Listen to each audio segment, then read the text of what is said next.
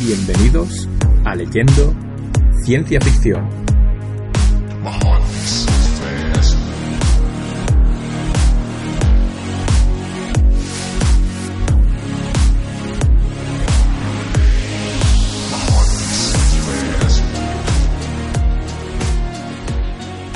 Bienvenidos al séptimo programa de la tercera temporada de Leyendo Ciencia Ficción. Hoy hablaremos del problema de los tres cuerpos de Cixin Liu y para ello tengo a mis compañeros de lujo, David. Hola de nuevo a todos. Mangel. Hola, bienvenidos de nuevo.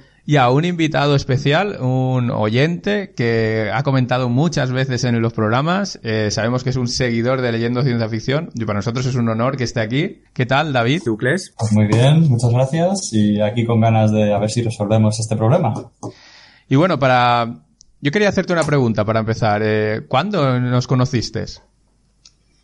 Pues a través de las recomendaciones de, de iVoox. Eh, sigo algunos canales que también tratan libros o películas de ciencia ficción y bueno, salió un programa leyendo ciencia ficción y yo pensé, pues esto, esto es para mí.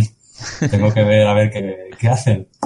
Y la verdad es que me gustó bastante. Así que ya desde ahí, que creo que fue como al final de la primera temporada y en poco más de, bueno, una semana, pues me puse al día y bueno, ya estaba. ¿eh? Todo un descubrimiento. Bueno, y para, para el programa, como siempre, tenemos unas cervezas que nos acompañan. Eh, hoy traemos tres cervezas ecológicas de Fernández Pons, eh, cerveza de aquí de Valencia, de Godella. Y bueno, hemos traído tres variedades. Yo tengo una que es Flor, perfecta combinación de tres cereales. Muy bien, me habéis dado la que a mí me gusta, eso está bien. Para, yo tengo una albada, se llama, que es elaborada con naranjas. Uh. Y yo tengo una silva que está macerada en madera de roble. Eso siempre va bien. Y David, ¿tú, tú traes cerveza? Pues sí, yo traigo una Grevensteiner que la probé hace tiempo y tiene un gustito a miel muy, muy rico. No sé si alguna vez la habéis probado, pero No. si la veis por ahí, os la recomiendo. Está ¿Alemana? creo que es alemana. Creo que sí. A ver, déjame ver. Mm. Alemana, sí. Ah, pues un día, Es alemana. Un día la probaré. Así que sí, sí, si la veis, ya sabéis. Hay que pillarlo. Vale. Pues vamos a abrirlas. Salud. Salud. Salud. Está muy buena. Esta está bien, ¿eh? Está muy suave. Esperaba, al estar en roble, que tuviese un sabor más, más fuerte. Pero es muy ligera. Sí, esta tampoco es muy, muy fuerte, pero está muy buena. Bueno, como siempre, vamos a empezar a- hablando del autor. ¿Qué me de- podéis contar de Cecil Liu? Que es chino. Eh, bueno. Cixin Liu, o en China sería Liu Cixin, donde el Liu es el apellido. Creo que se pronuncia, porque lo estuve mirando, la C es como una S. Cixin. Sí, es eh, Sixin. O sea, para nosotros es complicado hacerlo. Yeah. Pues ahí Incluso de la C a la X eh, la diferencia es sutil. Pero casi para nosotros es como un Sisin que un... Que un Cixin. Pero bueno, como decía David, eh, aquí nosotros decimos Cecil Liu, pero realmente el apellido es Liu, ¿no? Y allí en China lo ponen al revés, sería Liu Cixin. Mm.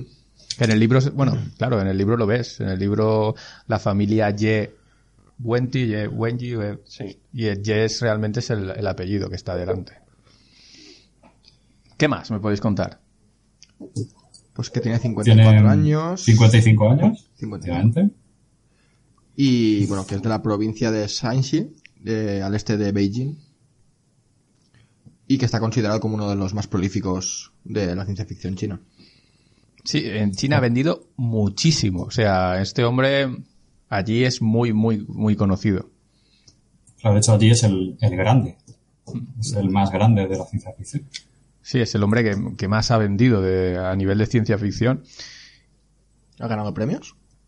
Sí, ha ganado varios premios. Eh, bueno, en China, claro, en China ha ganado ocho veces el, un premio que tienen allí, que es el Galaxy, que es como, bueno, el premio más prestigioso de, de ciencia ficción. El Nebula chino.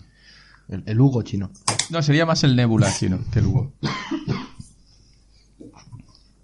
¿Internacionales no ganó ninguno? Sí, Sí, eh, claro, eh. con el problema de los tres cuerpos ganó el Hugo y el Nebula. Y no solo eso, sino que fue el primer autor asiático en ganarlos. Efectivamente. ¿Qué más me contáis? Bueno, para variar, esto es casi un estereotipo de, de escritores de ciencia ficción. Antes era ingeniero informático en una central eléctrica. De hecho, este hombre, por lo visto, lo tenía todo muy, muy bien pensado y él quería dedicarse a la, a la ciencia ficción. Entonces, lo que, lo que hizo es estudiar una carrera de ingeniería, se dedicó a, ¿no? era ingeniero informático en una planta de energía, creo, en una fábrica nuclear, algo así. Y estuvo unos 15 años trabajando y cuando ya pues tenía el soporte económico para poder dedicarse a lo que él quería, estuvo al principio compaginándolo, pero claro, a día de hoy se dedica exclusivamente a la literatura. Entonces, por un lado, tiene la base científica que él ha conseguido a través de su- sus estudios, su carrera, y luego, como siempre, desde siempre ha sido un, un lector de ciencia ficción, pues, pues ahora se dedica a esto en, exclusiva. Y he leído por ahí em, una, una anécdota que él, cuando era, cuando era joven, en la época de la Revo- Revolución Cultural de Mao, eh, su padre tenía un, baúl con, con libros y eh, tenían por ahí el ¿qué libro era Viaje al centro de la Tierra de Julio Verne. Entonces eh, era un libro que estaba prohibido, no se podía leer en aquel entonces. Él lo leía de, de pequeño y ese libro le, le impactó, le impactó tanto que en ese momento él, él supo que tenía que dedicarse a eso, a la ciencia ficción, a escribir. Y, y desde ahí pues organizó todo, toda su, su vida hasta, fíjate, hasta, hasta ahora. Hasta dedicarse a lo que, a lo que él le ha gustado. La verdad es que se ven muchas similitudes con su vida con la de algunos de los protagonistas del libro. Sí. Lo del libro prohibido. El trabajar en una, en una central eléctrica, el también fue y fue enviado a vivir a otro, a otro sitio por la revolución cultural. No muy lejos, porque realmente, bueno, China es enorme, pero creo que eh, donde él nació estaba al este de Beijing y la otra provincia, Lausanne, está justo al sur de Beijing. Es decir, a ver, no es lo mismo, porque al final allí las- los estados, por decirlo de manera, es rollo como casi los países en, en Europa, pero es como si estuvieras en Francia y te han enviado de Alemania a España. Hmm. pero bueno, mucho más, no sé la proporción, pero quiero es súper lejos. No es de una punta de China a la otra punta de China, que sería como decir de Portugal a, a Moscú. Ya. Bueno, y sus padres trabajaban en una mina y, y bueno, como comenzaba David Ducles, eh, al final él, él vivió la, la revolución cultural china y, y, como decía David también, yo creo que sí que en su libro al al final, pero creo que todos los autores se basan también en sus experiencias personales, ¿no? Y ya como última anécdota, eh, que está casado y tiene una hija, pero que su familia casi nunca lee lo que escribe. Curioso. Tan mal escribe. o no acepta críticas familiares. Pobrecillo. Eso nos pasa a nosotros también. Tenemos un programa y nuestros colegas no lo escuchan tampoco. Eh, perdona, pero mi hermana viene a todas las retros, me escucha siempre. Bueno, tenemos algunos que sí y otros que no, pero como, bueno, me imagino que al, al señor Liu Sisi le pasará lo mismo. Es decir, habrá gente de su entorno que le escucha y gente que no. Yo, mi madre todavía no tiene claro que es un podcast. Mi madre cree que, que- cree que trabajo en la radio. Ese es otro clásico. bueno, pues este hombre lo que hemos dicho, eh, famosísimo en China, lo ha vendido todo, pero ¿qué otras obras conocéis de, de Sisi Liu? Pues el resto de la trilogía. Yo, en Sí, realidad. y yo igual tampoco, o sea, era para mí un autor completamente desconocido y lo único que conozco es esta trilogía. David? Da igual, da igual. Bueno, yo, yo sí que he visto que tiene seis novelas y 17 novelas cortas. Evidentemente, como vosotros, yo no lo conocía. Este hombre, bueno, ahora lo hablaremos, pero el problema de nuestros cuerpos, que al final es su libro, libro insignia, eh, realmente está escrita en 2006, pero a- a- aquí no ha llegado hasta hace prácticamente unos años. ¿Qué llegó aquí en 2016? En ¿O 2016, 2017? es- 16, ¿no? 10 Claro. años después. los mocos de Bau. Claro, para nosotros es totalmente un desconocido, pero este hombre lleva muchos años escribiendo. Pero tampoco se ha editado nada suyo aquí en Europa hasta esto, ¿no? ¿O sí? Creo que, por lo que escuché en un podcast, hay una antología eh, de ciencia ficción china y en esa antología de relatos hay alguno de, de Cecil Liu, que es lo, lo otro que hay en, en español. Pero eh, no sé ni, ni qué novela es, ni... Sí, yo creo que hay un gran, gran problema y es que fuera de los autores muy conocidos, eh, solo llegan de otros autores cuentos cortos eh, y vienen en antologías. Eh, que es una pena. Bueno, y como habéis dicho, eh, esto es una trilogía. Eh, vamos a hablar del primero, pero aquí hay eh, Dos libros más. Dos. El Bosque Oscuro eh, del 2017 y El Fin de la Muerte de 2018. 2017-2018 publicados en España. Claro, pero en claro. realidad Escritos en 2008, 2008. 2012, Del 2008 2010. y del 2010. Que ya está bien, ¿eh? Para venir hasta aquí. Sí, sí, sí. ¿Qué, qué sabéis de estos libros? Pues no sé nada. que continúa la historia. Sí, ahí me han dicho que están bien. David? Nada, no sé nada, salvo que por lo visto se van a adaptar esta, esta trilogía a la gran pantalla. Sí, Sí, de eso, bueno, podemos hablar ya. Sí. Sí. La, la película iba a salir en 2016, eh, pero luego os dijeron 2017, ahora han dicho, dicho 2018. Y esto va muy relacionado por lo que yo entiendo de lo que he escuchado en podcast e incluso, hay- lo digo ya, hay una entrevista en, programa de la 2, de, que se llama Página 2, que le hacen a Cecil Liu y le preguntan, ¿no? Le dicen, eh, ¿ha podido, puede escribir lo que quiera en China? Se lo preguntan así directamente y él contesta, escribir ciencia ficción prácticamente puedes escribir lo que quieras, pero hemos tenido problemas al llevar este libro a la película. Y la película hemos, hemos tenido que cambiar muchas más cosas. Y hay un rumor que realmente es la razón por la que esta película se está retrasando. Mm, Pero al final que se está adaptando esta película, pero realmente la película tiene un tráiler, hay escenas, hay imágenes, hay cartelería y desde hace tiempo. Pero salir, salir no ha salido. ¿Quién sabe? Hasta ahí podemos leer, ¿no? Hasta hasta ahí sabemos que no mucho, no mucho más, pero, pero yo creo que sí que al final la veremos. Lo que pasa es que sí que es verdad que a veces pasa que también ha pasado como en John Boo, que a veces ha hecho películas y, a- y aquí ha llegado seis años después. o Sí, no salen en cine, la tienes que buscar por internet, es, es complicado. El- todo esto, lo que nos producido por Hollywood, eh, España no llega. Yo lo único que sé de la trilogía es que dicen que el tercero, que es el mejor de los tres. Y que es el motivo por el cual se han introducido los otros dos. Es más, dicen que el éxito realmente de, de este hombre fue eh, eh, lo que se vendió el tercero y es cuando se decidió traducirlo. Pero, bueno, nosotros hoy vamos a hablar del primero, que es lo que los hemos leído los cuatro. Pues casi ya podíamos empezar a hablar del libro sin spoilers. Eh, libro del 2006, traducido en 2016 como hemos dicho.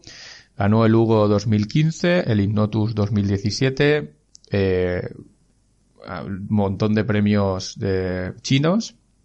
Y como decía David, es el primer escritor asiático en ganar el Hugo a la mejor novela. ¿Qué me podéis contar de, sin spoilers, del problema de los tres cuerpos?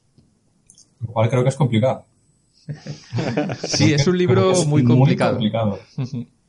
La verdad es que pa- para mí es un libro que empecé a leérmelo y no tenía ni idea de qué iba. Y te lo lees y piensas que va de una cosa, a mitad del libro piensas que va de otra, y hasta que ya al, al final de repente dices, hostia. Bueno, también- digamos que el libro tiene como, como tres tramas principalmente. Eh, una es un poco histórica, ¿no? Que sucede durante la Revolución Cultural China. Eh, y las otras dos suceden en, en la actualidad. En una hay una investigación por una serie de suicidios de científicos. Y por la otra tenemos a, a, uno, a un científico que está involucrado en esta investigación que juega un juego que se conoce en red como el problema de los tres cuerpos, ¿no? que se trata de podría ser como que como un juego de estrategia a lo mejor de intentar llegar, llevar la civilización físico. Una un simulación. Civilization. Sí. Y luego pues todo esto se va juntando de una manera que no te esperas. sí. Bueno, la, la obra, eh, claro, nosotros ahora hablamos de trilogía o del libro, pero realmente la obra fue publicada por entregas. En 2016 en una revista, Science Fiction World, que realmente, eh, según me he podido ver, la mayoría de las obras de ciencia ficción en China se hacen así.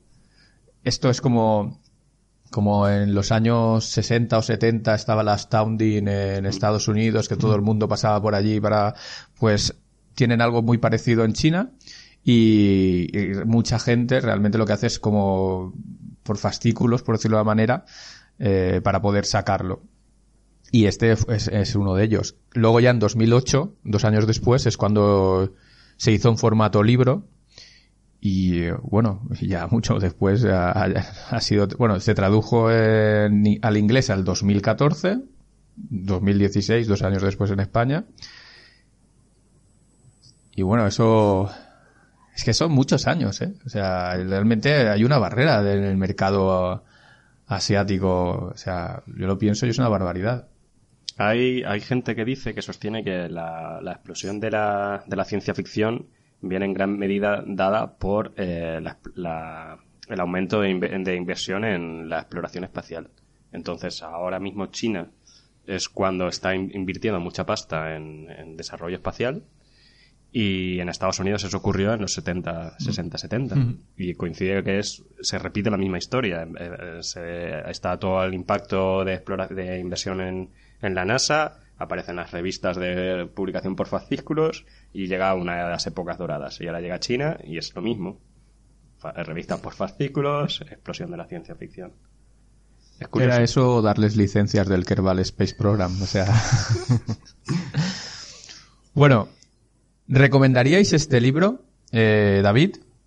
Eh, yo sí que lo recomendaría. A mí me ha parecido un libro súper interesante desde una perspectiva a la ciencia ficción muy diferente a la que estamos acostumbrados con los escritores ingleses y americanos. Y una historia que en mi opinión es muy original. Ángel. A mí me gusta mucho el planteamiento del libro también, eh, el que sean tres ramas históricas que se van juntando, eso siempre va, siempre va guay, tienes mucho personaje. La parte histórica a mí eh, personalmente me gusta bastante y el que no sepas de qué va el libro casi hasta mitad, eh, me, me gustó también. Tiene una parte de intriga que, que lo hace muy apetecible. ¿Ucles? Yo sí lo recomendaría, pero conociendo la persona que se lo voy a recomendar. No, creo que no es un libro para, para recomendar así a la ligera. Porque empieza de una forma que te puede llevar a, a una decepción después, porque la parte histórica se empieza a, a diluir en, en las primeras 100 páginas. Y cambia, cambia el registro completamente. Y la parte de, del videojuego, eh, por ejemplo, para mí, pues bueno, a veces se me hizo un poco bola, entonces puede hacerse complicado para, para algún lector. Entonces yo, depende de la persona, lo recomendaría o no lo recomendaría. Para fans de la ciencia ficción, ciencia ficción que ya están muy acostumbrados, pues sí lo recomendaría. Sí, yo coincido. No creo que sea un libro para iniciarse. Pues yo en eso tengo, me parece súper curioso porque este libro, una de las razones por la que se hizo famoso es porque, cosas de estas que también me- me encantan, que es recomendado por Barack Obama y Mark Zuckerberg. Y es rollo, no sé, es un libro de ciencia ficción y lo recomienda Obama y lo recomienda, no, no sé, es como si a mí el- este libro de ciencia ficción lo recomienda C. Clarke y Asimov, eh, para mí es un- una cosa y que lo recomiende Obama o Zuckerberg con todos los respetos se hizo muy famoso realmente que, que Obama lo... Entonces, claro, comentando lo que estáis diciendo, que no es para todos los públicos, me crea de... Igual Zuckerberg y Obama son grandes lectores de ciencia ficción. Pues tienen que venir al programa y demostrarlo, porque si no... Pero lo decía por lo que estáis comentando, que a lo mejor no es un libro para todos los públicos, ¿no? Yo no diría lo, no lo diría tampoco así. O sea, sí que tiene una base, eh, sobre todo hacia el final, una base científica que más te vale saber algo de física para entenderlo o simplemente eh, creer ciegamente al autor con lo que te está diciendo que no es mentira. Pero Ahí ya sale otra pregunta. Eh, ¿Es ciencia ficción hard este libro? creo que mi conocimiento de física no llega a tanto para saber si es. Es que yo, eh, Física, física real o no. cada día me resulta más difícil de hacer la separación de qué es la ciencia ficción hard. Eh, no sé, o sea, este libro tiene componentes de, de ciencia muy fuertes, desde toda la parte del videojuego, que tiene ahí unas un montón que, que es ciencia ficción, y toda la parte física que trata, que no quiero decir que es, eh, me parece que tiene un componente de ciencia ficción hard muy duro. Pero creo que no tenemos que olvidar que al final la novela no gira mucho en torno a eso, pero eh, esta novela al menos, que imagino que las otras dos no será igual, esta novela al menos gira en torno a una investigación de unos, de unos suicidios. Claro, es que tiene como una trama policíaca, una trama histórica, una trama científica. eh, no, no es exclusivamente hard ni, ni policíaco ni histórico. Yo, yo cuando muchas veces, eh, porque estoy con David, a veces la, es ciencia ficción hard. ¿Qué quiere decir? Claro, hay eh, ciertos elementos científicos que no llegas a entender si no dominas ese tema. Bueno, pero si no me pierdo el libro por culpa de ese tema, es decir, claro, si es que si no entiendes eso, no entiendes el libro, es un tema, pero si, si realmente es un elemento más, como puede ser, bueno. Es que acompaña. igual estas etiquetas están pensadas para la literatura inglesa americana, donde los autores escriben de una manera muy diferente. Ya lo di- comentamos con Stanislaw Lem. Él- le tiraron de la sociedad de esta de escritores de ciencia ficción americanos, que era el autor invitado, por quejarse de, por criticar a la, la escritura americana. Y es que dice, es que vosotros tratáis un, ¿sabes? de una manera los libros, que todo gira en torno a una misma idea, cuando puede haber múltiples tramas. Y entonces es mucho más fácil si, si tu libro va de hay un cilindro en el espacio, vamos a ver qué es, todo gira en torno a eso. Aquí no, aquí tenemos múltiples tramas. Entonces es, bueno, pues algunas tramas sí que son ciencia ficción hard. Pues sí, indu- indudablemente, pero el resto, yo creo que no. Justo, justo pensó lo mismo que tú estabas comentando. Está un poco ahí, ahí, ahí, entre dos tierras. Tampoco sabría decir si es o no es hard. Quizás tira un poco más hacia hard. Si tengo que decidirme, diría, diría hard. Pero bueno. No sé, no sé. Pues yo sí que recomendaría el libro, por, por sobre todo lo que estáis diciendo, creo que es una ciencia ficción muy diferente a lo que estamos acostumbrados a, leer y tiene una manera, me parece muy interesante de cómo está escrito, pero yo tengo algún pero y hay algunas veces que me he quedado con, con falta de, de más. Quizás a lo mejor es eh, que yo no he llegado a entender ciertas cosas o que no estoy acostumbrado a leerlo una ciencia ficción como esta, pero en ciertos momentos mm, no me parecía tan apasionante el libro como, como en cambio en otros que sí. Pero bueno, son op- opiniones. Yo, o sea, a pesar de que, de que no pueda, igual no, no lo considero para gente que no se ha iniciado en la ciencia ficción, yo es un libro que recomiendo 100%. O sea, te gusta la ciencia ficción, léete este libro, sin pensarlo. O sea, es- todavía no has empezado con la ciencia ficción, empieza con otros, pero luego ven, léete este libro en algún momento. Pues yo te digo que yo este no lo desrecomendaría para alguien que, que empieza. Porque ya te digo, eh, aunque tiene mucha ciencia ficción, también tiene otro tipo de tramas que te pueden aligerar un poco la, la sí, carga científica. sí, pero por ejemplo, a una persona que le gusta la historia, este libro le diría, léetelo, pero el problema es que se va a leer la primera mitad No. y de repente va a decir, es que ya no es lo mismo. No me refiero a, a un tipo de lector que tenga preferencia por novela histórica, por, o sea, un lector random que le- de bestseller, eh, este libro se lo come fácilmente. No, no un lector que, ah, es que Es me que- gusta la novela histórica o que, que es un lector de bestseller, el tío que lee Sí, el que, te- el que lee lo que recomienda Oprah. o el que, el, el que lee a Ken Follett, o a Ken Follett, no, a- ¿cómo se llama el tío? Está Dan Brown, ¿sabes? Que todos sus libros son bestsellers, pero le, te lees Sí. uno y te has leído todos, son sí, todos pero iguales. yo creo que este libro a alguien, un lector más generalista le puede gustar perfectamente. No sé, yo tengo mis dudas. Sí. Yo, yo me acerqué a este libro pensando que era tipo Ready Player One, por lo del juego. O sea, im- imaginaos. ¿Ves? O sea, Imaginaos, que luego no tiene, vamos, nada. nada. Pero yo creo que a alguien que le gusta Ready Player One, este libro le puede gustar. Aunque no tenga nada que ver un libro con el otro. Pero sí que me parece, a mí este libro me pareció muy ligero de leer, ¿eh? No se me hizo ningún... A mí tampoco se me hizo bola. A mí yo me lo leí muy bien, Mm. muy rápido, pero pero yo soy una persona que lee mucha ciencia ficción, Mm. ¿sabes?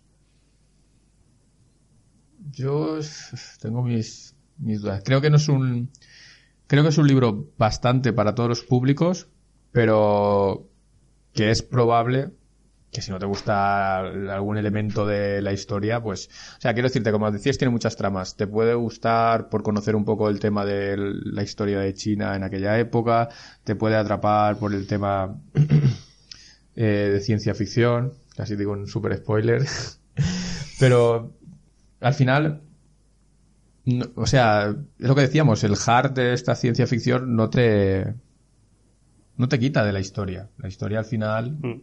Para mí lo hard hard de esta novela es un capítulo. Sí, pero, pero yo no, o sea, este libro no se lo daría a una persona que quiere empezarse con la ciencia ficción, no por la parte hard, sino porque es un libro que tú te puedes aproximar a él por algunos un interés en particular. Pero es un libro que no mantiene ese interés en particular constantemente. Claro. O sea, empieza con una carga muy fuerte de, de, de historia, luego lleva una carga muy fuerte de videojuego, de realidad virtual, de conexión sináptica y todo esto. Y luego tiene otra parte que es ciencia ficción pura.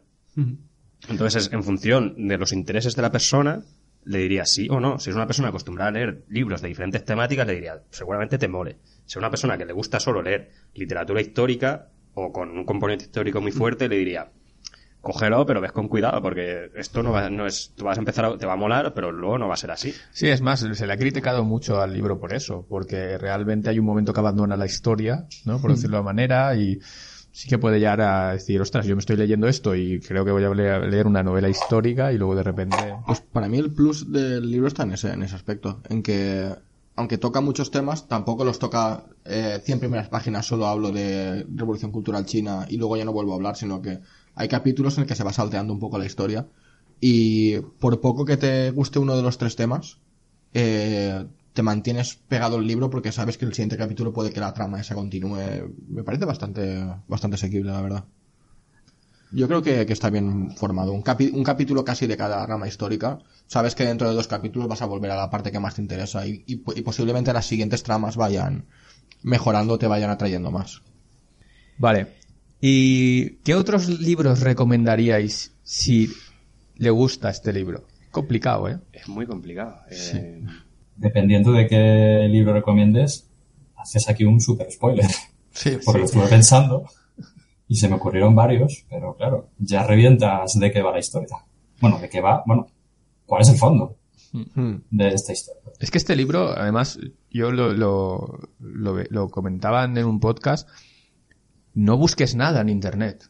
O sea, ni se te ocurra buscar, porque incluso con que pongas el problema de los tres cuerpos, imágenes, ya tienes spoiler. O sea, y aparte es que este libro tiene un gran spoiler, eh, que, que al final sí, es que te, jode completamente la... Claro, por eso, por eso digo que si queréis leer este libro, no busquéis nada, porque como busquéis un poco, os van a romper una de las cosas más interesantes que tiene el libro, que es como decíais, que vas leyendo y dices, aquí están pasando un huevo de cosas, no me estoy enterando de la mitad, o no sé al menos hacia dónde van. Y la gracia casi del libro es como, como tú vas descubriendo de, ah, esto puede ser por esto, o esto puede ser. Claro, como, como busques, es, como sepas el spoiler, este, este libro te lo mata. Sí, sí, sí. Mira, yo por, por la forma narrativa de que hay como varias historias en marcha que acaban confluyendo, que unas son en el pasado, otras en el presente, y que todo lleva al final un hilo, condu- un hilo conductor, yo recomiendo la, la trilogía de Cryptonomicon de Neil Stephenson, que también juega ese, ese papel muy bien. En este caso la parte histórica es con Alan Turing, el el padre de la informática, y luego hay una trama de investigación y bueno, todo confluye junto al final de una forma u otra. Pues yo ya sé qué libro recomendaría. Yo recomendaría Hyperion, que no tiene absolutamente nada que ver, pero también pasa que el primer libro de Hyperion, o sea, primero Hyperion y luego la caída de Hyperion, en Hyperion también pasa, son muchas historias diferentes, que es básicamente cada uno de los personajes cuenta su historia, y no sabes muy bien de qué va el libro hasta que llega al final. O sea, porque yo cuando empezaba a leerme lo digo, hostia, esto va a tener cosas de religión, esto va a tener cosas de, no sé, de cyberpunk, y de repente es, no, o sea, no tiene nada que ver con esto. Y entonces me parece, final, me recuerda bastante. El segundo libro. Hasta, Sí, perdón, perdón, exacto, sí, sí, exacto. Hasta, Claro. el final- hasta que empieza el segundo libro y dices, ya sé de qué va esto, ¿sabes? Pero me ha costado 900 páginas que, Sí, sí, que porque es un que tocho. el, el libraco. Entonces yo recomendaría Hyperion. Porque No tiene nada que ver, ¿no? no tiene nada que ver con la historia, pero también es un libro que junta un montón de cosas diferentes. Hmm. Y tú vas leyendo y, y no sabes de qué va hasta, hasta el final. Tú, la Y es muy parecido en el nivel de que tú estás leyendo diferentes historias, diferentes personajes, y tú, como muchos libros de estos, series o películas, dices, bueno, hay un momento que esta trama se tiene que unir por algún lado. Es decir, estos personajes tienen que tener una relación, ¿no? Y En Hyperion pasa, es decir, a esta gente al final alguien tiene que confluir, y en este libro te pasa algo parecido. Mm. Bueno, Hyperion en leyendo ciencia ficción, ya.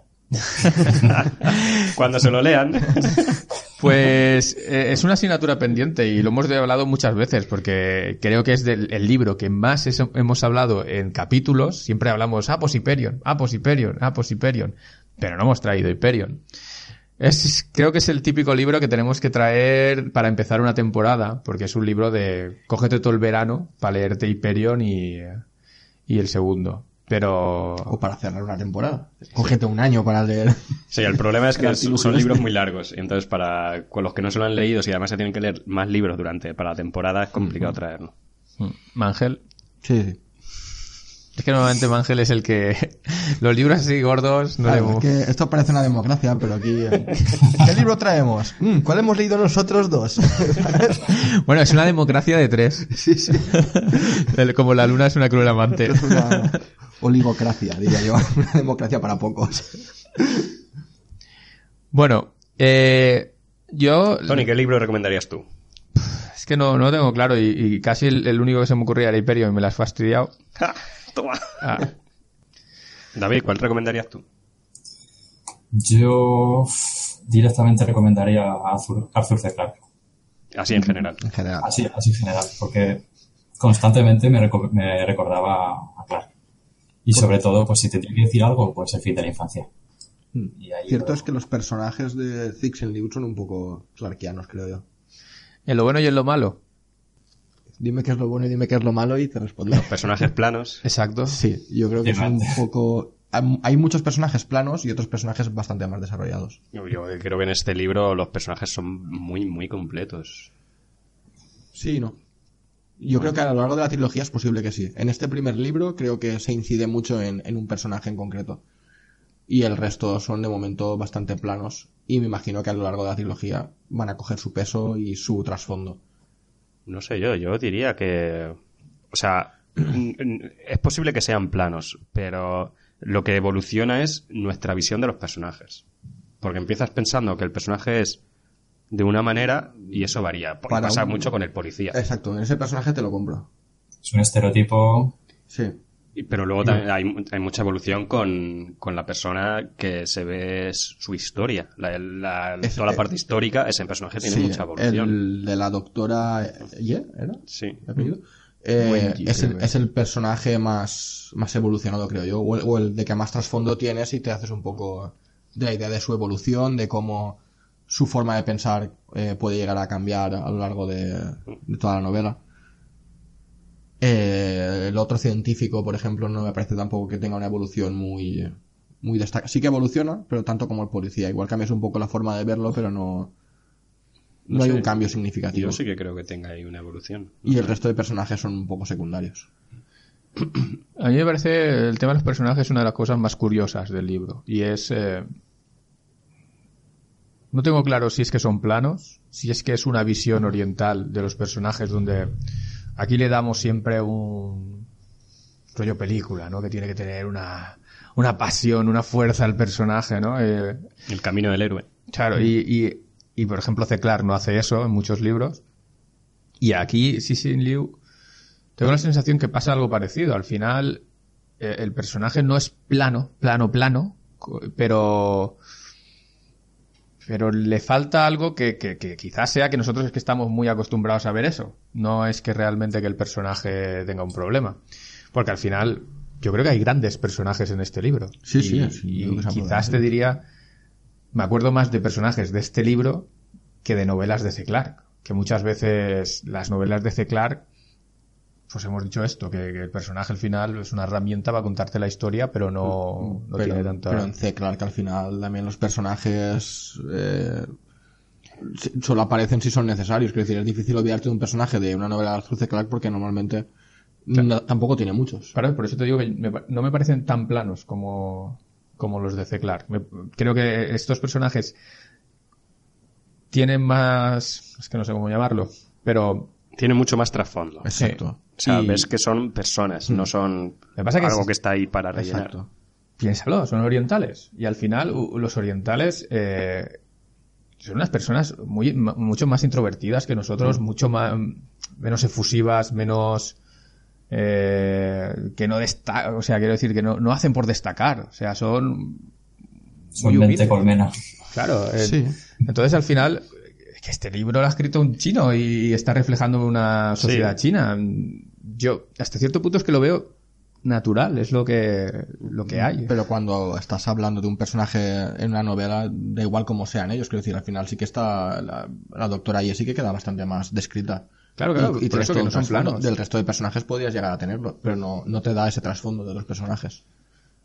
Yo es que eso sí que lo he escuchado. A ver, el- no te da toda su historia, pero del, No, claro. del, del científico te da mucha historia. Habla mucho de su relación con su familia, ¿sabes? La relación con sus amigos.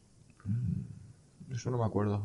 Pues yo, en mi opinión, o sea, no hace tanto hincapié en la parte histórica, porque no tiene peso en la historia, al menos en este libro, no sé si en el segundo la cosa cambiará, pero sí que hace mucho énfasis en, en quién es él, el, ¿no? Su, su mujer, el, qué es lo que pasa cuando él se aísla en el juego.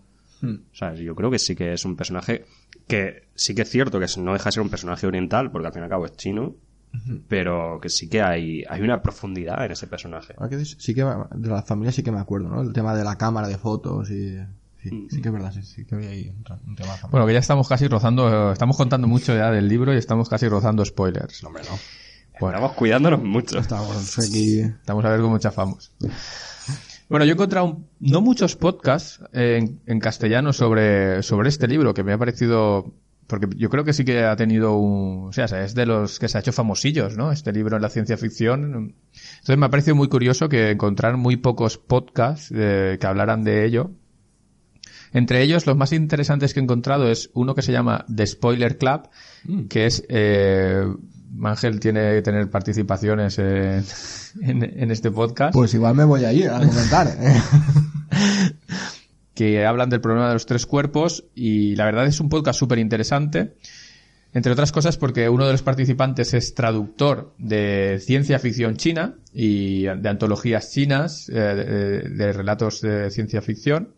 Y hablan un poco más del contexto, de lo que está pasando, de cómo está la burbuja de la ciencia ficción ahora mismo en China, que quizás sea por lo que tú decías, por el programa espacial chino.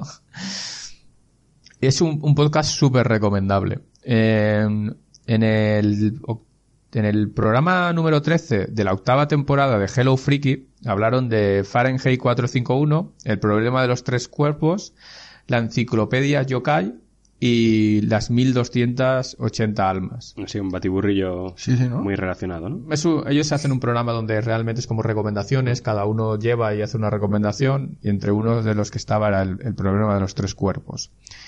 Y luego, eh, Neo Nostromo, en su programa número 6, hablaron del problema de los tres cuerpos. Mm, En Neo Nostromo, creo que hay gente que es de, de Spoiler Club, porque me sonaba alguna voz, pero no tengo muy claro.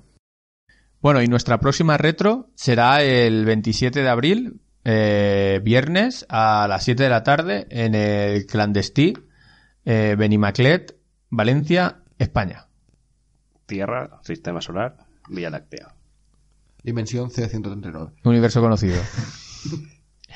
Y los próximos libros que hablaremos van a ser El cuento de la criada de Margaret Atwood, eh, Starship Troopers de Robert Heinlein y el siguiente ya será el especial. De final de temporada. Que todavía no se ha dicho qué será. Pero Algo tenemos habrá, unas ideas, habrá. tenemos una- algunas ideas, pero falta definir qué, qué haremos. Yo yo quería añadir algo en la parte sin spoiler, pero muy, muy rápido. No sé si os ha parecido también a vosotros, pero yo cuando leía a estos personajes, por los nombres, yo no me enteraba ¿de quién está hablando? Ye Win Ye, Yang Wen Jin, Wen Jin, Sen Yufei. Yo no me enteraba de nada. Yo tenía apuntado quién era cada uno y yo pues, pues iba recordando, ah, vale, este es el investigador de no sé qué.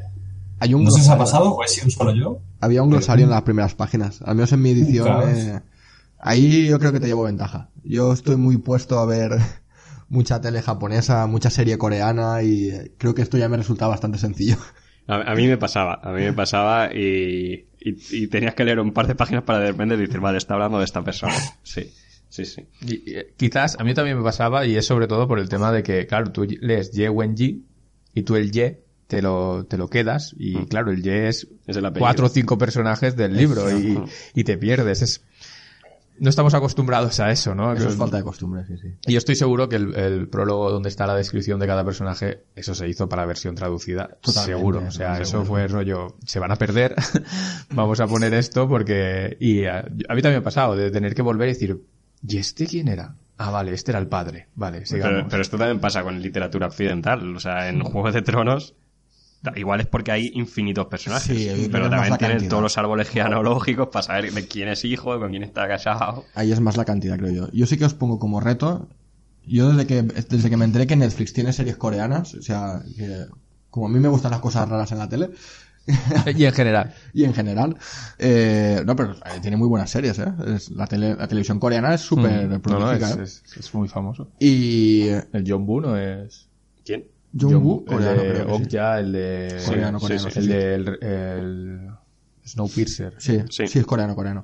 Pues en Corea, eh, la Corea del Sur por lo menos, eh, el problema que hay es que casi hay como cinco nombres y cinco apellidos y las combinaciones son infinitas. Entre Parks, Moons y, y cuatro apellidos más, Kang y no me acuerdo ahora mismo cuál, y nombres como Eunjae, Jae, Eun y tal. O sea, puedes tener a tres personajes casi con el mismo nombre, con, cambiando el orden solo. ¿Y el reto cuál es? ¿El que nos propones? El ver y seguir una serie y, y enterarte de algo.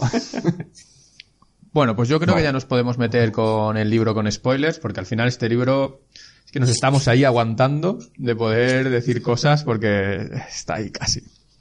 Libro con spoiler. ¿De qué va el libro? Aliens. estaba que nos aguantaba, estaba de- Tengo que soltarlo.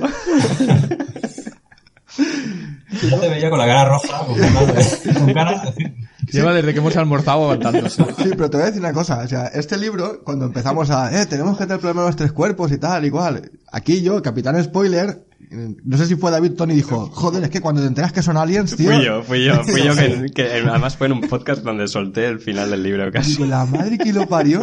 Esas son las cosas que cortamos de los podcasts. Que claro, la gente que no está en el podcast no, no tiene que sufrir, pero aquí internamente lo sufrimos. Hostia, creo que llevaba, no sé si llevaría 100 páginas del libro yo perfectamente. Digo, me cago en la madre que te parió. Tenías que haber dicho, ¿libro recomendado o no? Película, Independence Day. Sí. Directamente. Bueno, y todos aquí nos hemos leído el primero solo. Yo de momento sí. Yo también. La, la siguiente pregunta es un poco... Pero alguien cuando me envió por privado me comentó que es muy difícil entender la historia si solo habiendo leído el primero. ¿Os da esa sensación de que este libro no es autoconclusivo? ¿Necesitas leer los otros libros? Necesitas leer los otros libros si quieres continuar con la historia, pero sinceramente yo creo que sí que se cierran por lo menos los cabos que abre la trama inicial. Yo creo que igual leyendo el, el resto entiendes más cosas. Pero la verdad es que el libro explica, no te deja con un montón de cosas abiertas. O sea, todo lo trata, todo lo deja cerrado. Y si no quieres leer más, te Bueno, vas a pues- quedar con las ganas de saber qué pasa. Pero eh, para mí es un libro que se cierra bastante bien. Yo no estoy muy de acuerdo con eso porque creo que sí que cierra historias personajes, los personajes, pero te abre otro, otro melón que es el gran melón. Claro, Entonces, la invasión. Pero por eso es Claro, entonces- porque- pero, pero sí que te cierra bastante.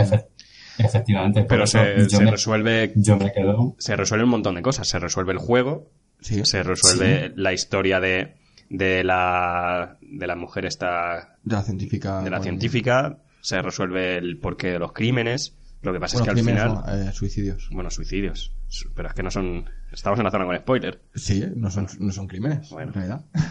La gente se suicida eh, porque, o sea, los científicos se suicidan porque se están dando cuenta que la, la ciencia no existe.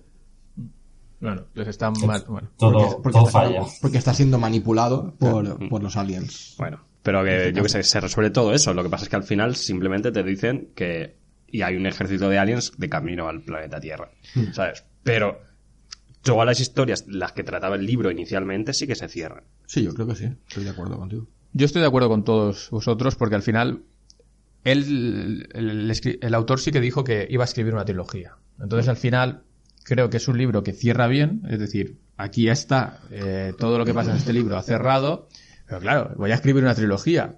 Tendré que que puedes dejarlo incluso rollo de que bueno en- no va a haber trilogía, pero al final este hombre lo que se abre es rollo de la puerta trasera, decir y viene más. El hilo conductor de la, de la trilogía sigue abierto, pero las historias propias del libro han quedado cerradas. Claro, eh, que puedes hacerlo empezándolo en el segundo o te lo meto de cliffhanger rollo a- al final de este libro, ¿no? Es claro. No, es, yo creo que no, no he leído los siguientes dos, pero me da la sensación de que será lo típico de que el primero es casi autoconclusivo y los siguientes dos van más, van más atados. Como en Crepúsculo. Me encantan los ejemplos que pone Ángel siempre. Que te, te puede decir el Señor de los Anillos. No, hombre, Crepúsculo. Es que no te jodes. ¿Te has leído Crepúsculo? Esto es, es para masas. Intento acercar el podcast a las masas. Gracias.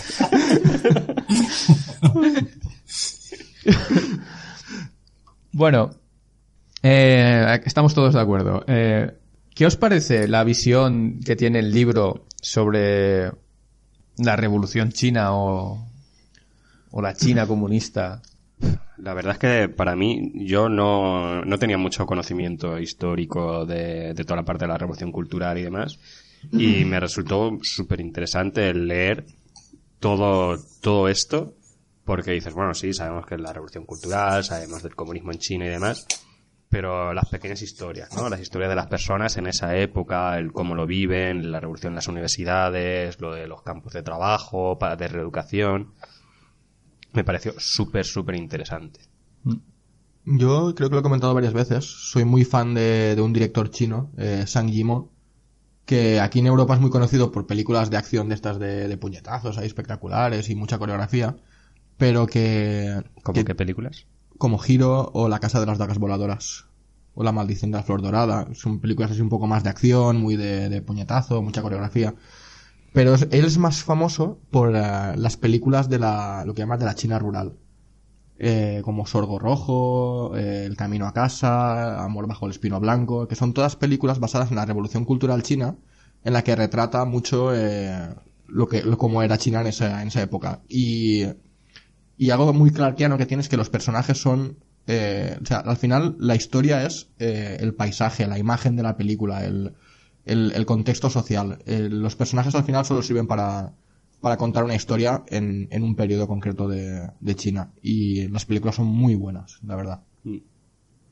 David, Yo también conocía muy poco de, de la- de esa parte histórica y la verdad es que me, me gustó bastante, bastante impactante toda la parte en la que describe esa, esa dureza, esa violencia, esa represión. Me gustó mucho, mucho. a mí también me pareció espectacular. Además, el libro empieza Joder, muy empieza cañero. con, empieza con la niña viendo cómo matan a su padre en una universidad. Es brutal. A mí me pareció muy cañero y dije, este hombre está escribiendo esto en China. Me sorprendió, me sorprendió.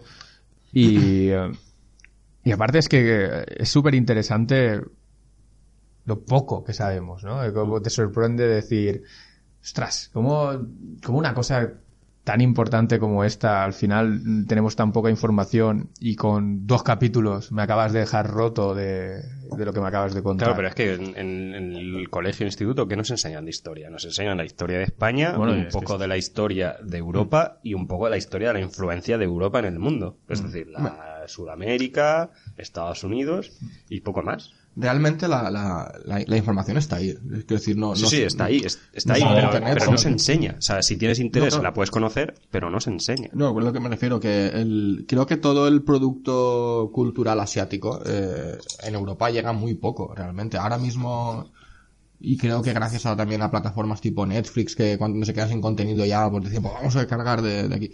Eh, el, el tema del anime ya cada vez es más popular también, el, el, el manga. Aquí, cuando tú hablabas de producto cultural eh, asiático, lo más conocido era el manga o el anime, o sea, los dibujos animados, básicamente.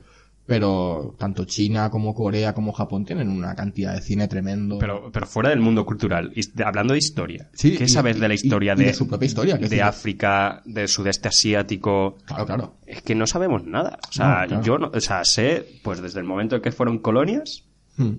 y poco más. Pero porque son productos que no llegan aquí, a- no, no llegan aquí a Europa. Y aquí en España también tenemos, en el aspecto de cine, tenemos mucha aversión a- a- al cine subtitulado. Y si no está doblado no queremos verlo. Y ese tipo de cine creo que sale más caro doblarlo que para, Que para- lo que para se el éxito que puede sí. llegar a tener, en realidad. Puede ser. Entonces es muy complicado. A ver, al final hasta, hasta el propio libro este es una oportunidad de conocer esto. Eh, Cada vez en, est- en el aspecto cultural el mundo es más abierto, más...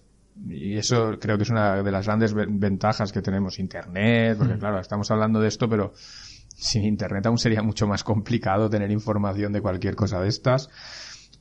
Pero al final un libro, una película, una serie, eh, la gran virtud es esto, que nos puede contar una historia que para nosotros está en la otra punta del mundo, porque realmente está en la otra punta del mundo, y, y, y de ser accesible, que, que antiguamente era, era imposible. Y antiguamente estoy diciendo en los 80. O sea, pienso en los 80 conseguir leer algo chino, es que sería increíble conseguirlo. Sí, pero sí que se conseguía de, ¿sabes? De Sí. Estados Unidos. Sí, claro, que- claro, por eso que al final en el aspecto este sí que hemos roto fronteras para bien, porque al final esto es un, esto es historia, o sea, esto no, no hay otra vuelta de hojas que esto es historia y esto es lo que pasó y, y que te lo cuenten. Yo lo que sí que es la primera vez que lo, que lo leo en un libro. O sea, en, en cine chino sí que lo había visto muchas veces hablar sobre el tema, que también antes comentabas tú que eh, escribir ciencia ficción es relativamente sencillo en China, pero que el cine es más complicado por, por lo que se muestra y por, la censura que pueda haber, etcétera, etcétera. Y yo sé que el director este ha sido muchas veces criticado por la visión que tiene de, bueno, de, de- China, de los acontecimientos históricos y tal. Pero no sé por qué, pues sus películas han cruzado bastante bien el charco. No, no tiene que ser fácil, ¿eh? Y seguro que están...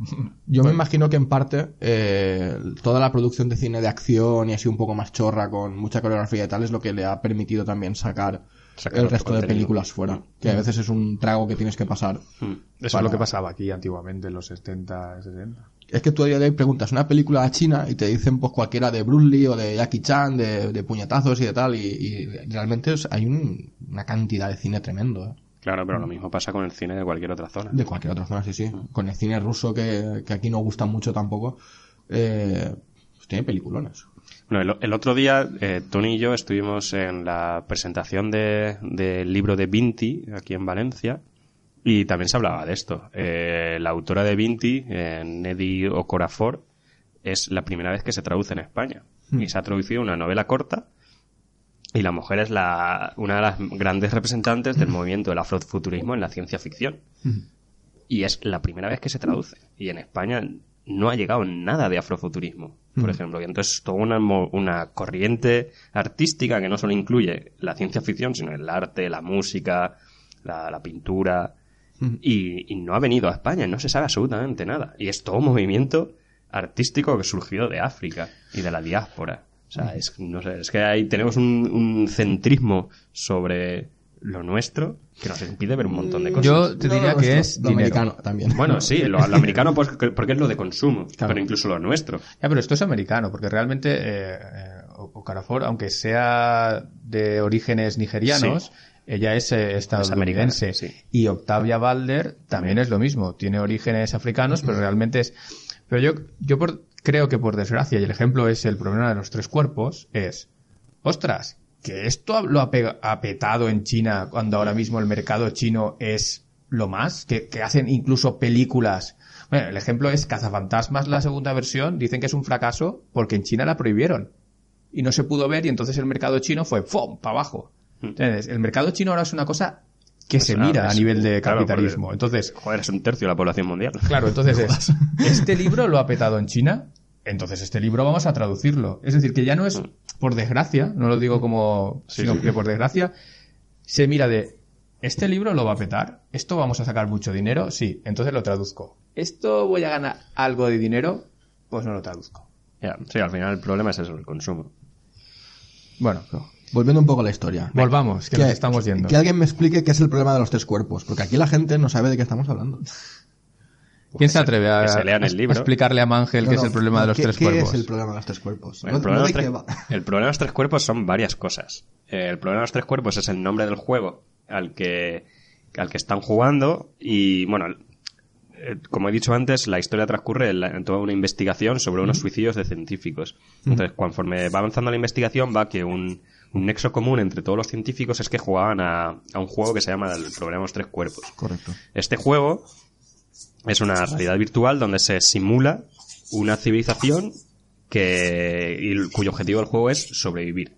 Sobrevivir hasta que de repente pasa algo que destruye el mundo donde están. Entonces, eh, básicamente es una cada X años pasa una tragedia que destruye el mundo, que es la tragedia va, di- di- eh, va variando, pues eh, que se congela, Sí. que se no sé qué. Entonces es el, el objetivo del juego es intentar Sobrevivir. predecir Bueno, cuándo va a ocurrir eso para que estar preparados. Porque es un mundo errático realmente, porque Claro, igual un es- día puede durar un par de horas y luego un periodo De años. de años de, con calor, intenso, exacto. con fríos eh, extremos. Entonces, al final, el problema de los tres cuerpos es el, el ser capaz de, de científicamente calcular eh, las órbitas de un planeta con, en un sistema Bueno, con tres soles. Eh, Bueno, eh, realmente el problema físico es de que un cuerpo eh, en un estado, pues se puede predecir perfectamente su movimiento. Dos cuerpos próximos Sí. se puede predecir su- sus órbitas entre ellos, pero con tres, Con, con, con tres soles. con tres sí, con tres Que son, que cuatro cuerpos. ¿No?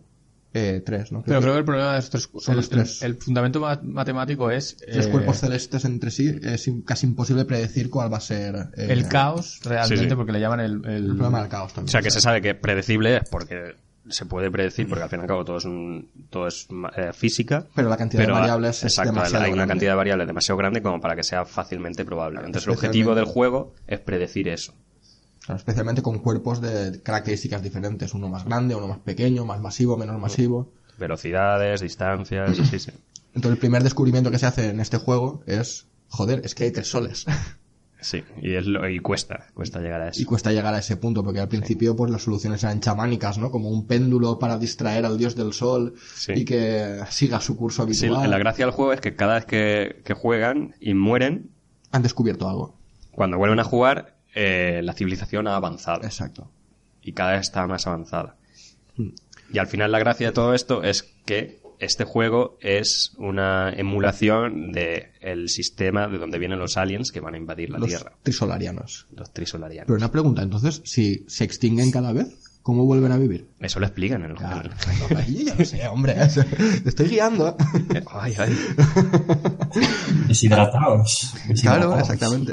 A mí eso me parece muy raro, lo de que se deshidraten y luego se puedan Sí, eso es un hidratar. poco- un poco, un poco raro. Pues a mí me pareció de lo más interesante del libro, ¿eh? Mm. Sí, sea- es, es una perspectiva muy diferente a lo que es a lo habitual. Claro, eh, tú piensas... Claro, que te puedas... Es que cómo sobrevives si no. Yo pensé en, en enterrarse bajo tierra o algo así, pero... Ya, pero el- el- al final muchas veces hemos hablado en ciencia ficción de criogénesis, de... Hay, hay muchos recursos que están muy muy tratados en muchos libros y al final esto es un punto original. O sea, te puede gustar más o menos, pero es un- puede haber hasta ¿no? un punto de... Y se cree que es científicamente viable. De hecho, hay gente que, aparte de la criogénesis, que es lo- la congelación para intentar eh, alargar la vida, se está probando también el sistema de deshidratación. Claro, el, el otro día, hace, un- bueno, hace unas semanas, tuvimos una charla de eso. me parece una cosa súper interesante. Sí. De hecho, existe un animalito que se llaman los tartígrados. Ah, me encanta que hacen, precisamente eso. Los osos de agua. Sí, sí. Efectivamente. Que pueden vivir en el fuego y todo. Y en el espacio Sí, y sin en el espacio. Impresionante. Sí, sí, sí. Vale, eh, ¿os acordáis de los adventistas, los redencionistas y los supervivientes? Sí, sí, sí. David, ¿a qué grupo pertenecerías? Eh, yo es que yo no me acuerdo. Los adventistas. Mangel, ¿a qué grupo pertenecías? Es una buena pregunta, Tony. Eh, vamos a hacer un pequeño resumen de qué era cada uno de los grupos. A ver, Vale. si no recuerdo mal, los claro. adventistas eran los que eh, querían que viniesen los eh, alienígenas Hmm. y que tomasen la Tierra porque somos, somos una mierda y no nos merecemos este planeta. Sí. Luego están los redencionistas que decían que, joder, eh, no nos merecemos esto. Eh, que vengan, pero eh, Nos ayuden. que nos ayuden. Pero en plan colega. Y luego estaban los supervivientes, creo que eran, que eran los de Sí. Independence Day. Conforme entren te voy a reventar. Eh, vale, pues con ese contexto yo sería de los que buscan la cooperación y la colaboración. Eres un redencionista. Sí. Mangel, Yo siempre he creído que vendería la tierra a la- al, primer, al primer indicio, pero me quedo con David en los redencionistas. ¿Ucles? Sí, también, redencionista. Bueno, somos, todos somos iguales, ¿no? Sí, no, que nadie quiere morir tampoco. Pero ¿por qué? Vamos, vamos a hablar un poco del tema. Eh, Claro, claro, es que me parece muy interesante en el libro esos tres grupos, ¿no? A mí me parece muy interesante que plantea abiertamente un grupo de gente que queremos que vengan a que nos maten. De hecho, eh, la doctora Ye, que es la que nos vendió a la humanidad, que vendió la humanidad a los trisolarianos, eh, era de las primeras eh, adventistas, Mm. junto con el americano este con pasta, el, el hipster con pasta que iba recorriendo el mundo, replantando árboles y tal, que dijo, eh, es que es- dame más información porque esto hay que, hay que gestionarlo.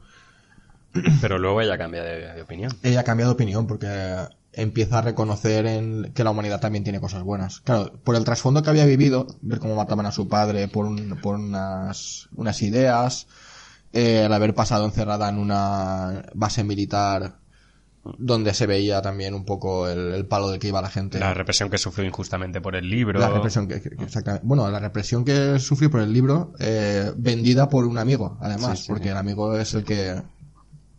Sí, quería el que periodista este. Exacto. Vio que la gente era pues traición a, a muerte. Y luego además se juntó con las que habían matado a su padre, esperando que le pidiesen perdón y le dijeron que, que se pegase fuego, que eso era una época en la que había pasado y, Esto es lo que había. y ahí es cuando se le hinchó todo. Estaba embarazada además, esperando su primer hijo.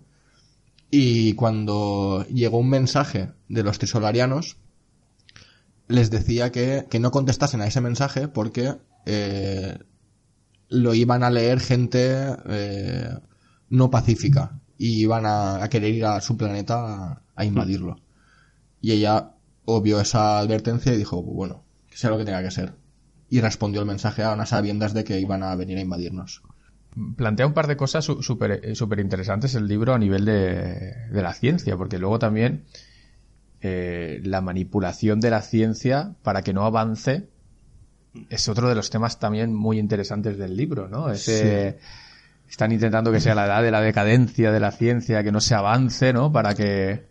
¿Qué opinas de esto, David? ¿Qué, qué te pareció en el libro?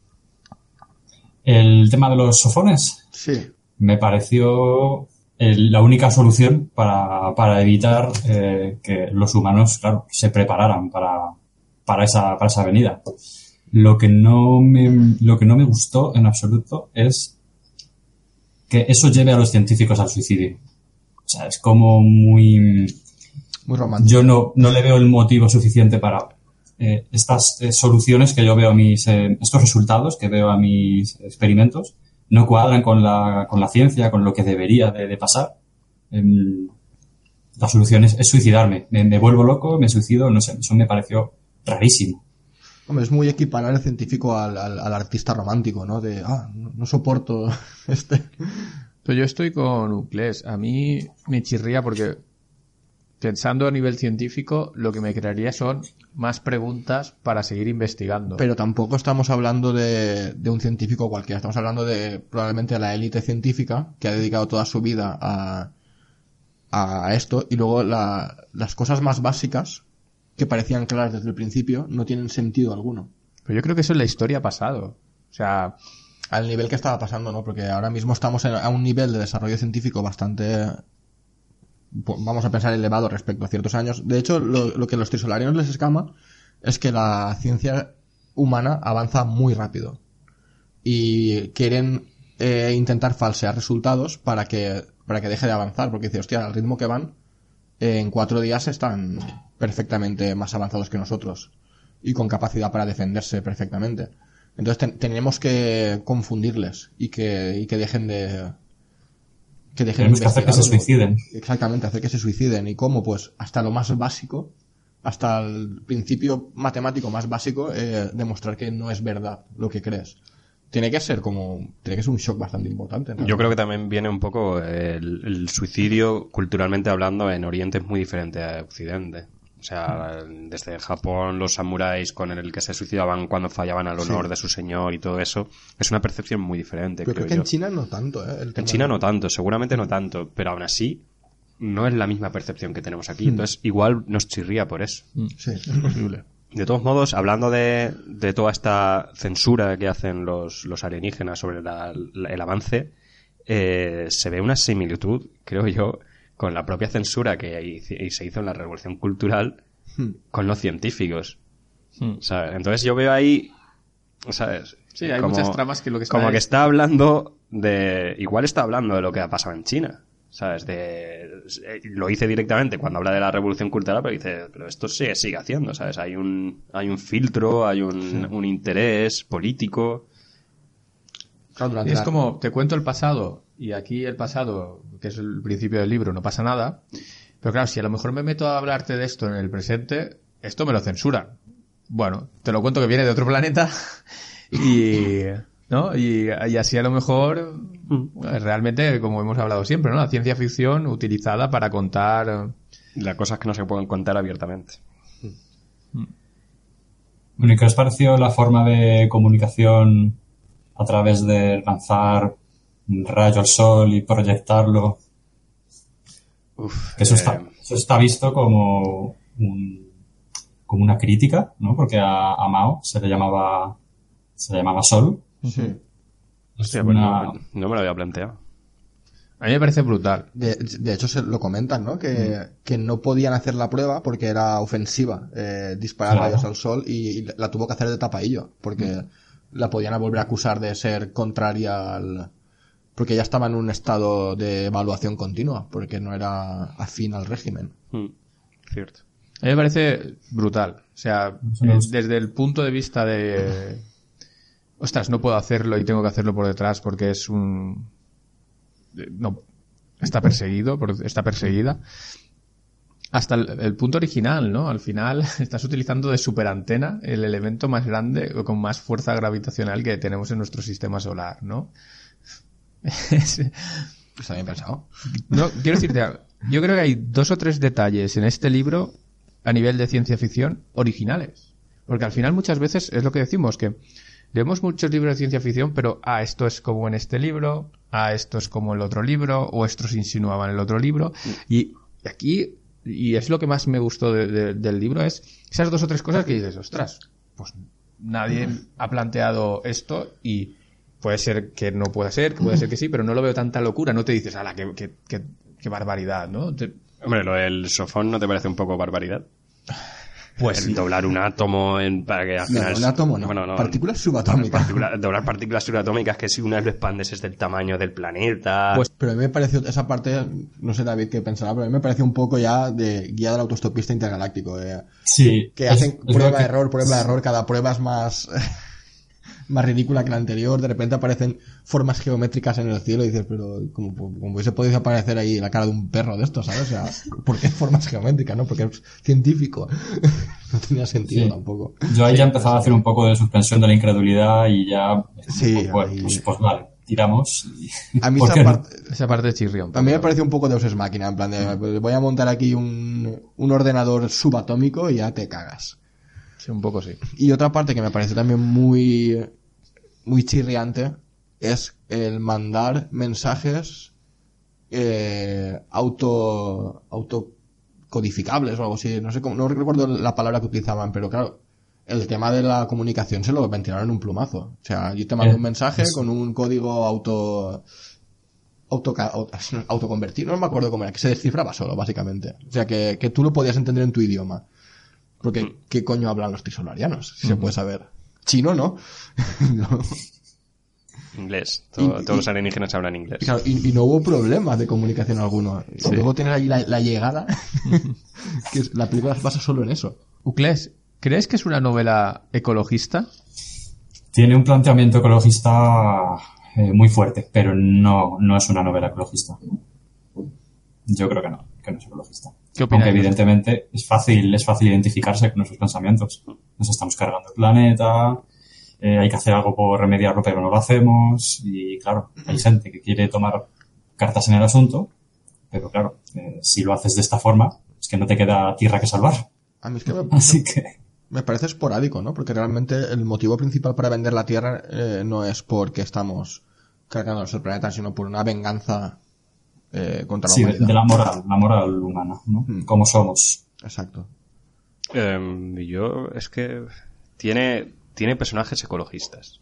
Y eso hace que se trate el tema del ecologismo. Y también un poco chalados. Porque el, el tío este de, el, millon- el millonario este con sus barcos tal, Mike Evans. Ese es el señor Scorpio, es, es Elon Musk eh, de Greenpeace, ¿sabes? Está puto loco. Pero es que yo creo que eso es la realidad. O sea, hay gente, hay ecologistas que llevan el ecologismo muy al extremo. Hmm. ¿Sabes? Entonces, yo me parece que es una, una buena representación de, ¿sabes? de cierta gente que está, Sí. que es ecologista. Sí, lo que pasa es que eh, creo que a veces esas representaciones se, se centran en extremos y no cogen la, la- la zona gris, que es la más común. Pero porque la zona gris no actúa. Bueno, Claro. quizá actúa pero no con tanta contundencia. Igual no actúa como para ser protagonista de un libro. Exacto, eso sí. Con de un libro eh, americano no. De un libro chino quizá. Eh, no sé, pero sí que hay. Yo creo que sí que hay otros personajes que son ecologistas en llegar a esos extremos. Lo que pasa es que, claro, cuando, cuando tú eres moderado dentro de un pensamiento, no llegas a los extremos como para que sea destacable. Sí, o sea, claro. porque yo creo que la, la científica esta, la- ¿cómo se llama? La doctora Ye. La, do- la doctora Ye también es bastante ecologista. O sea, está en el- todo un campo de, de preservación de los bosques, de... Sí, le, le- le preocupaba ¿no? que en la base esta estuviesen... Bueno, mentira, que donde estaba ya trabajando estuviesen talando árboles para construir más, más murallas o no me acuerdo exactamente qué. Bueno, es la doctora Wenji, porque Wen- Ye es el apellido. Estamos Sí, diciendo sí, siempre Wen- Wenji Ye. Wenji. Ye Wenji. Ye Wenji. que es la única Ye que queda viva. Porque su hija muere al principio. Y su padre ni te cuento. Y a su madre se le va la pinza. Ese, es uno de esos casos de... De esos casos chungos, ¿no? En, en- el, ma- el matrimonio estaba dividido políticamente. Cuando empieza la... Ambos eran profesores. Mm. El padre se negaba a aceptar la, la doctrina china de vamos a negar las ideas de Einstein y tal porque son capitalistas. Y su madre se dejó llevar, supongamos también que para sobrevivir. Y claro, tenías la familia dividida. Y luego la madre se volvió a retractar. En, en un momento dado. Hombre, porque es que al final lo que está probado científicamente hablando es que no puedes decir que está vendido al capitalismo, es que es científicamente probado. Claro, pero... Entonces es que el tiempo te- le, le da la razón o le desmiente. Sí, sí. Sí, pero bueno, no- en ese caso ya estaba aprobado. ent- Entiendo también. Sí, pero por miedo, ¿sabes? Por, cuando tu integridad idea. física, Por ideas, sí, sí, eso sí. pues, pues dices, pues sí, me retracto, digo que esto es mentira. ¿Sabes? Que pasa es que se creían realmente. O sea, llegaban a asimilar... Bueno, también tenías que hacerlo, ¿no? Si no... Es que yo creo que eso pasa en la realidad. Hay gente que ya es capaz de desmentir algo que sabe que es completamente cierto porque es para que se alinee con su pensamiento actual. No, mira Galileo, cuando le pegaron fuego. Bueno, Pégame fuego. Pero aún así seguiré girando. sí, sí. Pero mira a toda la gente que cree que la Tierra es plana. Joder, no entremos ahí. Es que, ¿sabes? No, entremos se inventan todo, cualquier cosa dice, no, pues las fotos, todas las fotos manipuladas, los vídeos manipulados, el- la ciencia manipulada. Stanley Kubrick dirigió el aterrizaje en la luna. Claro. Bueno, os- ¿Y qué os parece el locurón de el mega hilo cortando, bueno, cortando el barco? Eso no me parece tan descabellado, ¿eh? No Eso lo he visto en otros casos. en- Y en- yo creo que también lo he leído visto en algún lado. Sí, sí, no me acuerdo dónde. Yo en algún sitio lo he leído, algo similar de... Ah, eh, hostia, puede ser en... Ay, ¿cómo se llama? Bueno, yo tengo un caso. Hay una trilogía de literatura juvenil que se llama La materia oscura de Philip Pullman, que va de... es muy fantasía y va de universos paralelos. Entonces, en un, en un universo eh, desarrollan una daga cuyo, cuyo filo es subatómico hasta el punto de que puede cortar la capa que separa las diferentes realidades. Entonces lo que hacen son, con la daga cortan y pueden pasar a otros universos. O sea, imagínate. Science fiction de la hard. No, es- no, no, no, eso, es- eso es fantasía pura y dura. Lo primero que he dicho es fantasía y además es juvenil. Esa es de la que te gusta a ti, Ángel. Sí, me encanta. Pero, la pero fantasía. esa trilogía está súper guay. Lo que pasa es que la adaptación que hicieron al cine fue una puta mierda. Yo eh, no es la primera vez que leo sobre el microfibras eh, hipercortantes que, eh, que te pueden cortar acero como si fuese mantequilla. De- no- no- esa parte no me pareció tan descabellada. De hecho, en Snow Crash creo que ya había algo. En Snow Crash. En Snow Crash tiene una metralleta. Eh, la razones. Que. ¿Snow Crash película o Snow Crash... ¿Snow Crash película? Snow Crash... Ah, coño, no, cierto, cierto, cierto. Snow Snow, Crash Crash. Vale, me estoy confundiendo con. Snow Crash- no, no, en Snow Sí, Crash sí, novela eh, Sí, sí, sí, sí. había una especie de metralleta ¿no? que disparaba como partículas también subatómicas que Sí, sí, que lo reventaba todo. reventaba todo. Claro, claro, cierto. Eso es. Pero alguna vez sí que hemos visto en, yo sí que lo he visto en cómics o en manga de que el típico, como una red que Una malla, ¿no? Que pasa la algo pasas y, y sales a cuadritos, ¿no? Por decirlo de una, sí. una manera, ¿no? Sí, la verdad es que eso, de- dentro de todas las cosas que mete este libro, es lo... la más realista, ¿no? No sé, no sé lo más realista, No, pero... o que ya, ya la has visto Sí. y no te... Claro, ya no me chirría tanto, ya no, me, no es tan, tan novedoso. Pero, no sé. sí que me parece un poco el- la parte chunga, ¿no? Que el, el- el inventor de esta malla, que es el científico que va un poco persiguiendo, esté eh, esperando a ver cómo su obra eh, rebana a, a rodajas a, a todo un Sí, un poco de temporal. esas máquinas, ¿no? Sí, sí. Ah, pues casualmente yo estoy investigando esto. Sí, también Sí, es- eso sí que de ahí te dices, uy, qué curiosidad. Qué Bueno, oportuna. eh, bueno, est- estaba amenazado, ¿no? Le, le amenazaron en plan de deja, o sea, para tus experimentos con eh, materiales no sé cuánto, mm, al menos durante una semana, o te matamos. Sí. Bueno, que te matamos, mentira, le, le estaban haciendo el tema este de las fotos, ¿no? De, que aparecían con una cuenta atrás. Exacto. Y que, estaban- y- y es- sus ojos veían mucho, por ¿no? atrás. Eso sí que molaba. Esa Eso parte sí que me... Eso me parte molaba. del misterio total que dices, Sí, sí, ¿qué es esto, por Dios? Eso es muy thriller, muy novela policíaca o de misterios. ¿eh? Sí, pero misterio, pero era casi sobrenatural, porque... Claro, es ¿qué explicación tiene esto? Porque tú estás leyendo un libro donde todos son científicos, Claro. con, super, con conocimientos super avanzados y es algo que no pueden explicar de ninguna manera, ¿no? Mm. Claro. Y cuando dicen, ve, ve a mirar el fondo eh, cósmico de microondas. Y, y eso que no varía durante siglos, de repente está palpitando como un metrónomo y dices, pero esto qué coño es? ¿Qué está pasando aquí? Eh, Ese es un punto muy interesante, eh, porque te, te- te crea dudas, te crea... Ah, El libro tiene un par de, de momentos en los que te engancha de querer saber realmente, pero ¿qué está pasando? Además, yo creo que juega a eso, ¿no? A marearte un poco para ver... Yo, yo creo que en- Para entra- distraerte. hace mucho hincapié en esta, esta frase que decía, lo de cualquier eh, tecnología suficientemente avanzada es indistinguible de la magia. Mm. Entonces, lo que, lo que les está ocurriendo para ellos es magia. Hasta que finalmente llegan a la explicación científica y dicen, ostras, pues es factible. Pero lo hacen muy bien, porque tú lo lees y dices, ¿cómo coño va a explicar esto? ¿De dónde se va a sacar? ¿Sabes qué se va a sacar de la manga para justificar que las fotos se están manipulando en tiempo real? Bueno, ¿y qué os pareció el tema de- del videojuego como, como canal de, reclupa- de reclutamiento? Porque se utiliza un poco también para, para eso, ¿no? Para, eh, al principio era la clase, para buscar en la clase media baja, ¿no? ¿Cómo podemos conseguir que esta gente, a gente afín, ¿no? Y se inventan el tema este que con el videojuego pueden encontrar a, Sí. Tú, David, decías que no te molaba la parte del videojuego. Responde tú a esta pregunta. Eh, sí me gustó mucho todo lo que es el, el videojuego, eh, rollo juego civilización, la- las, las mejoras tecnológicas, cómo eh, se va destruyendo cada civilización, ya sea porque se quema, se, se mueren congelados. Esa parte me gustó mucho. Sacas personajes, como Pero- de Civilization, ¿no? Sacas... Sí, sí. Y también aquí eh, es curioso que siendo chino prácticamente solo hay un personaje, si no me equivoco, chino, Confuncio, y solo se le nombra a él. Luego, pues Aristóteles, eh, no sé quién más menciona. Newton. A mí me encantó el Newton Sí. Pillastre ese que había. Sí, sí, sí, sí. Que además Eh, aprendes historia, ¿eh? Con- Bueno, bueno. Historia básica, pero bueno.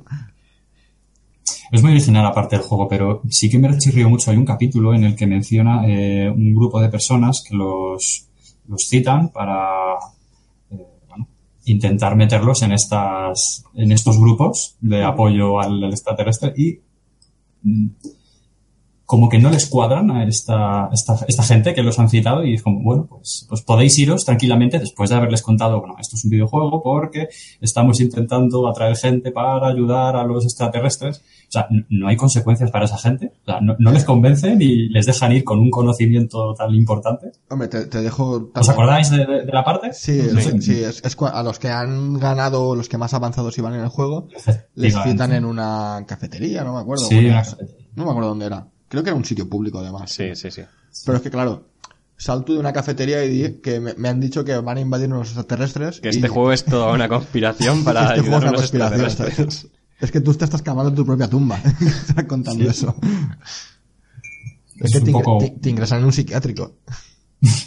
Hombre, no, no, porque hay muchos gilipollas diciendo que todos son conspiraciones. Ya, los pero chemtrails, las vacunas, la tierra es plana, y esa gente no está enterrada todavía. No, pero porque... ¿Pero todo eso es porque vienen los marcianos a invadirnos o...? A vayan a vacunarnos a todos para controlarnos y convencernos de que la Tierra es redonda. Y luego, eh, bueno, vosotros que sois informáticos, por supuesto, tenéis que comentar la parte de la creación de un ordenador dentro del juego. A mí me encantó. Me gustó mucho. Yo es que, eh, ya lo hemos comentado antes Sí. eh, fuera de micrófonos, es que actualmente hay juegos que te permiten la libertad de crear dentro del mundo y con, herramientas súper básicas que permiten hacer circuitos simples y ya ha habido gente que ha programado, ha- no ha programado, sino que ha construido ordenadores dentro de juegos. Con Minecraft había un juego. con. Minecraft. O sea, el propio Minecraft, que es un juego en principio muy orientado a niños, hay gente que ha montado ordenadores. Sí, pero es que al final el juego del problema de los tres cuerpos perfectamente podía ser un Exacto. Minecraft. Es que exacto. O sea, es que es. No me pareció descabellado porque lo estaba viendo en la realidad. O sea, estaba viendo que había gente que estaba. constru- Y, y cuando hablamos de montar un ordenador, no estamos hablando de que van a una tienda y dicen comprar y hay un ordenador dentro. No, No, estamos hablando de, Que desde las puertas lógicas a... de puertas lógicas y. y. y. a circuito a circuito, cablecito a cablecito, hacer los procesadores hasta el punto de que es un ordenador que ocupa en dentro del juego kilómetros de tamaño. Y, es, y, y yo lo vi, yo lo leí en el libro y dije, es que esto es el Minecraft, esto ya lo han hecho. A mí me recordó cuando el primer año de carrera, eh, en una asignatura que era de estructura de computadores, hacíamos prácticas con, con un software ese de diseño de, circuitos. Y empezábamos con puertas lógicas a hacer un biestable, a hacer un decodificador, un multiplexor. Y con las piezas que habíamos hecho, acabamos montando un- una pequeña CPU de mierda que básicamente sumaba dos valores de entrada. eh, y era muy curioso y me recordó un poco a esto, ¿no? En plan de, hostia, pues si han empezado con esto, o sea, debe de- el ordenador este debe de extenderse, pero vamos. Porque había como caballos Sí, recorriendo los buses de datos, ¿no? Con, la comunicación. con la comunicación. Sí, sí. La pregunta es, ¿os parece eso eh, viable, o sea, factible? Que, que sea cómodo de utilizar. No, me parece que es mucho más fácil hacer un ordenador. Y ejecutando los que hayan hecho mal, porque creo que ejecutaban los que... Uy, aquí hay un bug. Te has equivocado. Pero al final era software. O sea, si lo piensas... Eran bits, ¿no? Eh, Claro, si lo piensas, esos caballos y esas personas eran software. Es que lo veo súper lógico. Al final, un montón de cosas que hacemos nosotros es automatizarlo. O sea, realmente lo que estás es automatizando procesos. Pues lo que estás haciendo es un ordenador más grande o más... O sea, por decirlo de una manera, estás automatizando lógica de una forma más grande. Es- es- realmente nuestro trabajo casi siempre es eso. Es hacer un- una virtualización de, de un proceso. Y en, el, y en el juego realmente lo que hacen es eso. Sí, sí, sí. Yo, quizás es lo que tú dices, David, que nosotros somos informáticos. Yo lo vi relativamente decir, Factible. sí, o sea, Factible lo veo. lo vi muy lógico. Yo lo vi muy lógico. Lógico era. Y si juegas al Minecraft lo ves logiquísimo, o sea, es decir, El que sea cómodo es lo que dudo, realmente. Porque bueno, al final había como una pantalla con los resultados, pero hostia. Madre mía. pero eso depende mucho de la interfaz que tengas. O sea, La- si la lo interfaz piensas, era, era fatal. O sea, faltaba un, un conjunto de, de, de animadoras americanas representando ya con letras, ¿no? La, la salida por pantalla. Pero, pero es porque, claro, pero que has puesto esa, pero podías poner cualquier cosa. Sí, sí. Que en Minecraft la gente se ha hecho pantallas, ¿eh? Claro. Sí, sí. ¿Sabes? Es que- Yo lo veo relativamente lógico. Llega a los Es, 50. es uno de los momentazos. Mi, sí. mi logro en la vida fue hacer un ordenador en Minecraft. Aparte, yo cuando leí el libro no sabía que este hombre había estudiado informática. Y luego cuando me enteré de que había sido informático, no sé, lo relacioné. O sea, Sí, yo creo que lo ponía en la contraportada, sí que lo tenía en mente, pero dije, joder. o sea, La cabra tira al monte, ¿eh? claro, exacto. Enseguida ves... Mira, estas cosas son de las que luego te enteras de su vida y entiendes aún más eh, el libro. Me ha- nos ha pasado con cualquier escritor que te enteras de algo, de, de un detalle de su vida y dices, ah, claro, esto está relacionado con, con tal. Le da peso al final. No hemos hablado nada de, de la, del grupo de militares que hay detrás de la investigación. Bueno, sí, cierto es. Es- y me resulta curioso. Porque os vamos, o sea, eh, ahí está toda esta cadena de suicidios donde grandes científicos por todo el mundo se están suicidando. Y entonces hay una, ¿no? Como un grupo de países que se deciden investigarlo y contratan a, bueno, contratan, convencen al científico, al protagonista científico a, que a- se infiltre, ¿no? a intentar encontrar qué es lo que está pasando. Y la verdad es que no hemos tratado el tema.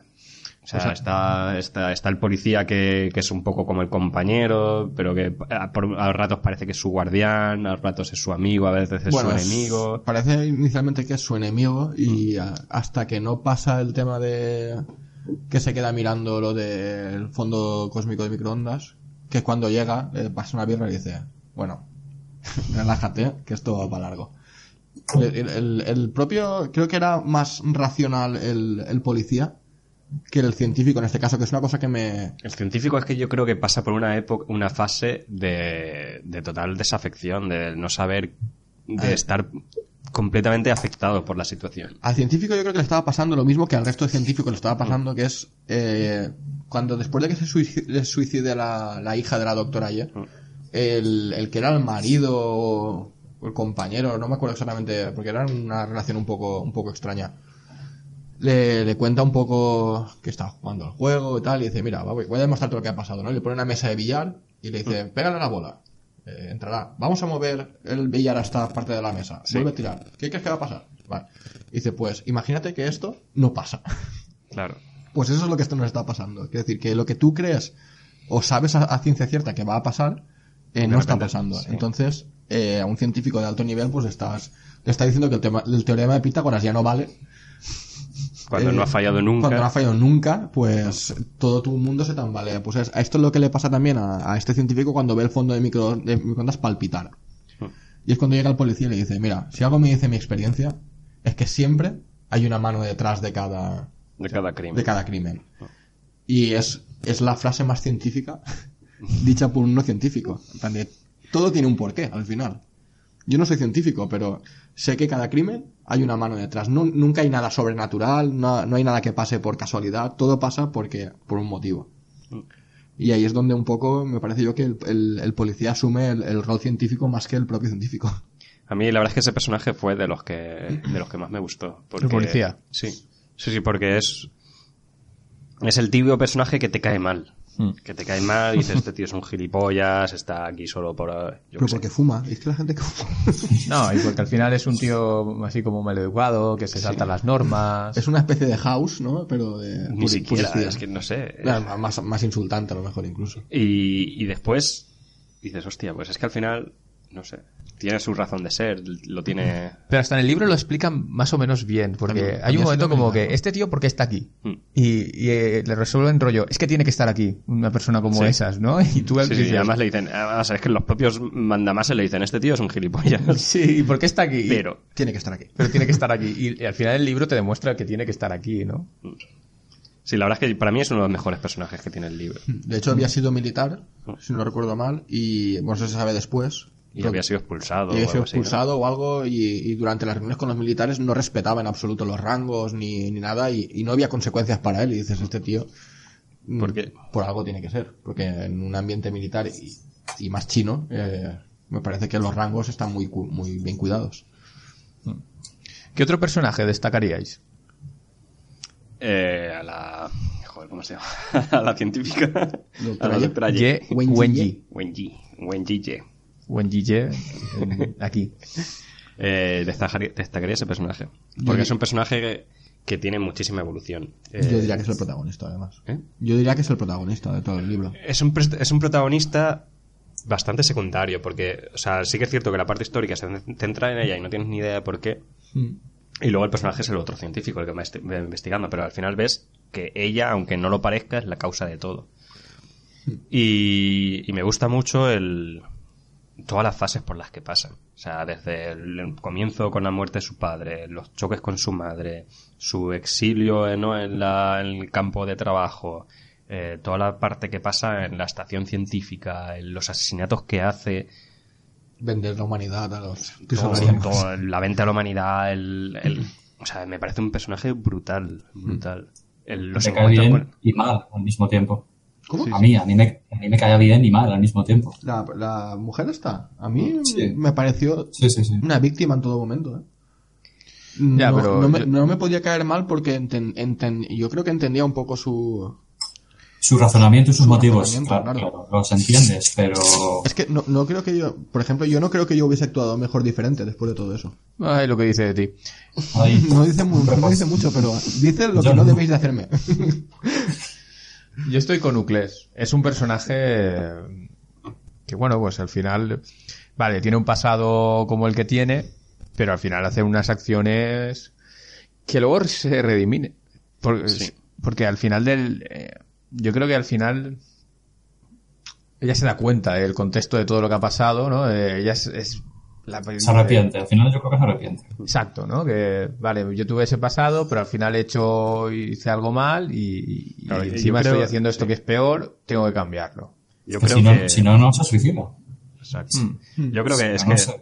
las circunstancias que nos pasan son eh, son circunstanciales, pero lo que nos define es el cómo actuamos en estas circunstancias.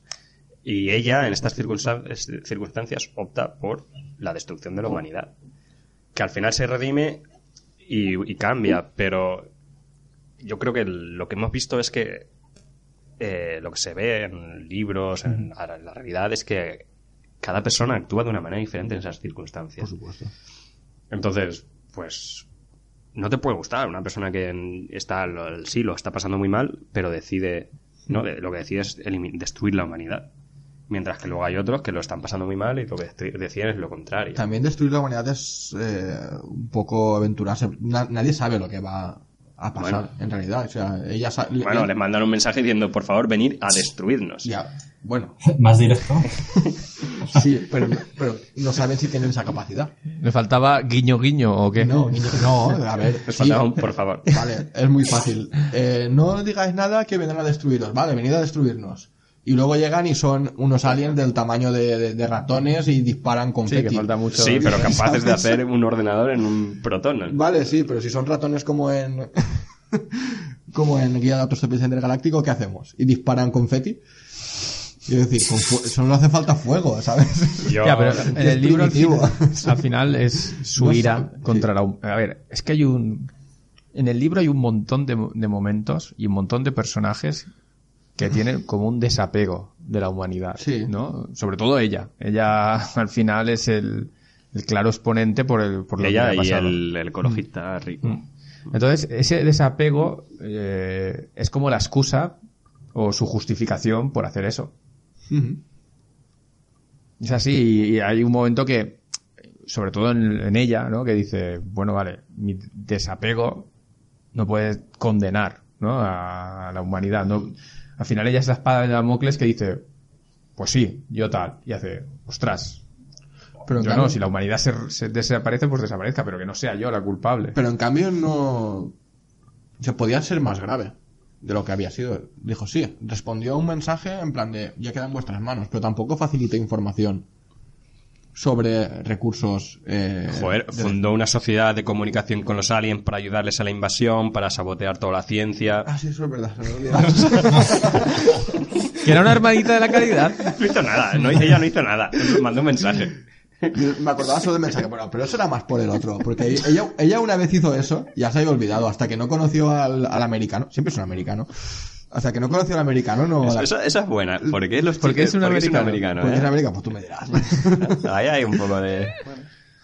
Es, Porque sé que eh, destruye el mundo y un americano por detrás siempre. Mike Sí. Evans, él llamaba, Mike ¿no? Evans, que es nombre de malo, ¿eh? Sí, sí. Pero sí, desde luego es el personaje más interesante de ella. Mm. sí. Sí, el Mike Evans este un poco también, aunque en el libro yo creo que no... Ese, ese sí que me cayó mal desde el principio. Claro, pero es, que Sí, sí. es hijo de un magnate de petrolero, o sea, es Sí. rollo que... eh, Ecologista de rabieta. claro, exacto, es de ecología contra mi padre, porque... ¿no? Eh, Creo que esa definición la voy a utilizar de por vida. Ecologista de rabieta, me encanta. Muy buena. Es que es verdad, es como el punky del Zara. ¿Qué es el punky del Zara? punky del Zara es una... El tío que lleva a Cristo y compra los ropa en el Zara. Bueno, sí. Hubo una época de cuando pantalones desgarrados y tal, sí, pero Zara. ¿sabes? Desgarrados por el señor. Exacto, por El señor ser- Zara. Sí, pero este tal Mike Evans es como muy. Está muy, muy enfocado en su, en su pensamiento y no, tiene, otra, poco- no tiene otra vuelta de, de tuerca. Me recuerda un poco a, a a los hippies, ¿no? De, de, de estos de demasiado los 60, simple ¿no? Que su- eran... Sí, soy hippie, eh, pero... Los hippies pijos, que los se llaman, ¿no? hipijos, ¿no? Que, no, pero antes también, antes mucho hippie, eh, no, soy hippie, sí, pero tu padre tiene una fortuna y tú tienes una carrera asegurada y cuando acabes de ser hippie vas a tener un bufete de abogados. O sea, no me jodas. Cuando acabes de ser hippie. Claro, cuando te acabe el- Cuando te aburras de esto, pues te pones la corbata y sigues con tu vida. Sí. Luego, Pues este no- hombre también tiene. Este hombre también tiene un debate interesante que creo que decía que toda, toda vida era igual. Ya sea de un ciervo que de una, una persona. O sea, una vida es, es igual. Da igual, da igual quién sea. Pero eso, eso los ecologistas eh, lo dicen, ¿eh? O sea, Sí. Quiero decirte que yo eso lo veo muy Los, an- los realista, lo que- antiespecistas. Sí, Los antiespecistas. especialmente. Claro, que Es que decir- hay una diferencia entre ecologismo y antiespecistas dentro del ecologismo. Bueno, sí, hay un grupo que realmente valora toda... O sea, que yo se lo vi realista en el sentido que existe gente que, que piensa eso. Entonces, Sí, sí. yo a Evan sí que lo... ¿No, no, no te parece un personaje irreal? Bueno, siguiendo con, con este Mike Evans, Sí. eh, lo que hay una cosa que no, que no me gusta es que su pensamiento es que eh, la humanidad no tiene salvación. Entonces hay que quitarnos de en medio. No me gusta, no me gusta esa, esa perspectiva. Aquí es- eh, eso lo hemos hablado muchas veces entre nosotros y hay diferencias de opiniones, pero yo creo que, como tú dices, yo le cojo manía sobre todo por eso, porque es una visión muy catastrofista de... Sí. No, nos tienen que matar porque es que es la solución para, para el planeta, por decirlo de una manera. Si es muerto el perro o muerta la rabia. Mm. Pero- Es que yo creo que en esta situación llega un momento en la que, o sea, cuando una persona mínimamente inteligente analiza la situación, dice, y, llega a la conclusión de que el mundo está jodido, ahí es una opinión personal pura y dura. ¿Quiero ser pesimista o quiero ser optimista? Quiero ser pesimista es, está jodido y no tiene arreglo, y, y vamos hacia el nihilismo, el me preocupo por mí mismo y a correr, o tienes la, la versión optimista. Creo que se pueden cambiar las cosas y voy a hacer lo posible por cambiarlas. Pero ahí ya es una opinión personal. Entonces me parece, me parece un personaje creíble. Es un personaje creíble que ha visto que el mundo está jodido y ha decidido que no hay salvación. Que la única salvación es borrón y cuenta nueva. Yo y siempre es- yo siempre soy pesimista, pero yo soy pe- pesimista en un punto intermedio. Yo no digo que haya que erradicar la humanidad, digo que hay que erradicar seguramente Claro, una, no hay una blancos y buena negros, parte de la siempre humanidad. hay un equilibrio, siempre puedes buscar un punto intermedio, pero que quiero decir que dentro de ese espectro Sí, está el, el completamente pesimista y está el, el, sí. el loco que piensa que todo lo va a arreglar en un chasquido, chasquido de dedos. Yo creo que es un problema y, y que no se solu- o sea, la solución no es cargarte a todo el mundo. Es una solución. Eh, no, no es una solución porque no solucionas nada. eh, eliminas un problema directamente. Pues eso. Pero qué decir, Como, para- como ha dicho pero David, pero es el perro, se acaba la rabia. Pero qué sentido tiene, quiero decir, al final. Si se trata de, de buscar una solución, la solución no pasa por... La solución pasa, pasa por concienciar a mucha gente. Lo que pasa es que para mí es una tarea eh, imposible. Es Como- que de- depende cuál sea para ti la solución. es como enseñar a hablar a un perro. O sea, O sea, podrías, no puedes, no tiene... Se puede hablar, pero no tu idioma. Pero ahí, mira, acabas de decir el ejemplo que yo discrepo. Eh, y, y- y por eso digo, tú, si sabes que es imposible, ¿Sí? Entonces, te lo compro. El problema, en ese caso del perro, tú sabes que un perro no va a poder hablar, pero por una, cu- una cuestión física que no puede hablar. Exactamente, no tiene un aparato fonador. Pero en el tema del planeta, no es una cuestión de que la gente no pueda hacer que el planeta funcione. Es una cuestión de que es jodidamente difícil, pero no imposible. Es, Podría, pero compensa. es, un, eh, vamos, es un problema NP. Es, es imposible en un tiempo polinómico solucionar este problema. No, eh, No, hay- no, es que decir, la Tierra no va a vivir, no va a vivir tanto como para que pueda solucionar el problema. yo creo que el problema es que es jodidamente difícil y, y entonces, como el camino fácil realmente es me cargo a los humanos y, y- y ya está solucionado, es donde se potencian muchas de estas excusas de decir, bueno, pues entonces si el problema son los humanos, me cargo a los humanos y ya está. Pero es que- Porque el camino de concienciar al humano, de cambiar el mundo para que rija un... Es que, tío, yo no me puedo creer que hemos vivido 10.000 años la humanidad y no ha pasado nada y en los últimos 200 años nos cargamos el planeta.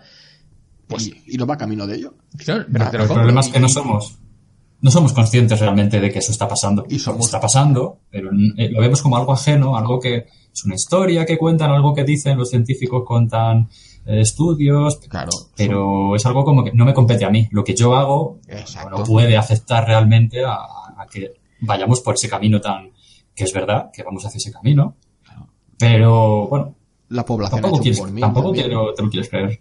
Por eso te digo que es, es jodidamente complicado y es jodidamente solucionarlo, pero no es imposible. Entonces, Es que yo creo que depende de la percepción que tengas del problema. O sea, la percepción es, puede ser, tenemos que, el, el mundo está roto, tenemos que arreglarlo. O, y entonces una solución perfectamente vi- viable es, quitamos a la humanidad y el mundo se arregla. Pero otro puede ser- Pero, ¿qué sentido tiene un, un mundo sin, sin, sin nada? Es que depende, si tu percepción es, yo quiero, es que no es sin nada, es sin humanos, que no es sin Sí, nada. bueno, sin humanos. Claro, es, la per- es que depende de tu percepción, es, Sin- sin- yo quiero que el mundo siga sin adelante. el individuo más evolucionado, Claro, yo- que es, es, que es el- de los éxitos de la... Claro, pero es que depende cómo lo percibas. Puede ser, yo quiero que el mundo siga adelante independientemente si yo sigo en él o no. No, eso o- que no. Claro, pero es que eso depende de la persona. Claro, claro. Porque lo que tú percibes es, yo quiero que el mundo siga adelante con nosotros por medio. Por supuesto, sí, sí. Entonces, en ese Pero caso... recordemos, recordemos que este hombre, todas las especies son iguales. Tienen el mismo valor. Claro, Entonces, pero... a él no le cuesta trabajo decir, pues fuera la humanidad. Para porque- este hombre, para, porque él para mentalidad. que, el- eh, que la especie humana es la más perjudicial, entonces se elimina por el bien común del resto de especies. Pero si nosotros lo que buscamos es una supervivencia con la humanidad incluida, pues ahí ya Mm. no podemos pasar por la destrucción, tenemos que pasar por la concienciación, Correcto, sí, sí. por la transformación el- y todo esto. Lo que pasa es que yo este problema lo, lo veo, vamos a compararlo con, con desactivar una bomba. Creía que ibas a decir con el problema de los tres cuerpos. No, esto es como desactivar, una bomba. Tenemos que desactivar una bomba y ¿se puede? Sí, seguro. Eh, ¿Tenemos medios? Tenemos medios. Eh, ¿Tenemos herramientas? Las tenemos. ¿Tenemos tiempo? Ah, Quizá no. ¿Sabes? Ya, ¿Sabemos? Sí. ¿Podemos? Sí. Eh, ¿Podemos aprender en el tiempo que nos queda? ¿Y tenemos suficientes intentos como para conseguirlo? Yo creo que no. Pero Ese es el problema. a día de hoy aún estamos a tiempo. Que es lo que los, cien- no lo digo yo, lo dicen los científicos, Bueno, pero ¿Qué científico? Porque antes de, de morir, eh, de Stephen, Hawking, no. Stephen Hawking dio 10 años más a la Tierra para darle la vuelta a la situación. ¿10 años? Tenemos tiempo. tenemos tiempo. ¿10 años? Sí, para convencer a 7.000 millones de personas de si- simplemente no tires el papel del chicle a la calle, no me jodas. Yo creo que es algo más complejo que eso, pero... Pero bueno, no, no, no, por, por- por supuesto, es mucho más complejo que eso, pero si no puedes convencer Ya. a 7.000 millones de Sí, personas sí. de lo más simple, de lo más complejo. Mira, otro día leí, por ejemplo, que los 16 barcos más grandes del mundo contaminan más que todos los coches del mundo juntos. Y es. Siempre nos quejamos de esto, es que el coche contamina, es que no sé cuánto ya, pero un coche al final, por economía, por. eh, por lo que sea, sea, son máquinas con un consumo realmente muy eficiente y con una contaminación relativamente eficiente para, para lo que hacen. Pero un pedazo barco de estos tochos que consume litros por segundo y, em- y emite una barbaridad. que- ya, pero es como la industria, la ganadería industrial sí. es tres veces más que lo que lo- por los pedos de las vacas. Efectivamente. y más rollos. Pero bueno. Sí. Eh, David Ucles, ¿te gustó el final del libro? Sí me gustó, pero es verdad que lo que os comentaba de la parte este del hilo, súper, y me quedé un poco a cuadros en plan, bueno, una flipada de Independence Day, aquí locurón. Eso no me gustó, pero sí me gustó el, el- el final, cerrando todas las tramas personales y abriendo el, el- como decía antes, el gran melón. Porque el tema es, eh, ¿te quedarías aquí con lo que has leído o seguirías? Es que a mí me cuesta mucho quedarme aquí. Yo tengo que, que seguir en un futuro, pero claro, yo no me puedo quedar aquí sabiendo que, bueno, dentro de cuántos, 300, 400 años van a, van a llegar, la humanidad no tiene, no tiene capacidad para seguir evolucionando, o sea, nos estancamos y ellos pues van a venir hacia nosotros y ¿qué va a pasar? Es, es demasiado, demasiado interesante como para quedarme, como para quedarme solo con eso. Entonces, yo sí seguiría. Y me gustó, me gustó el final, sí.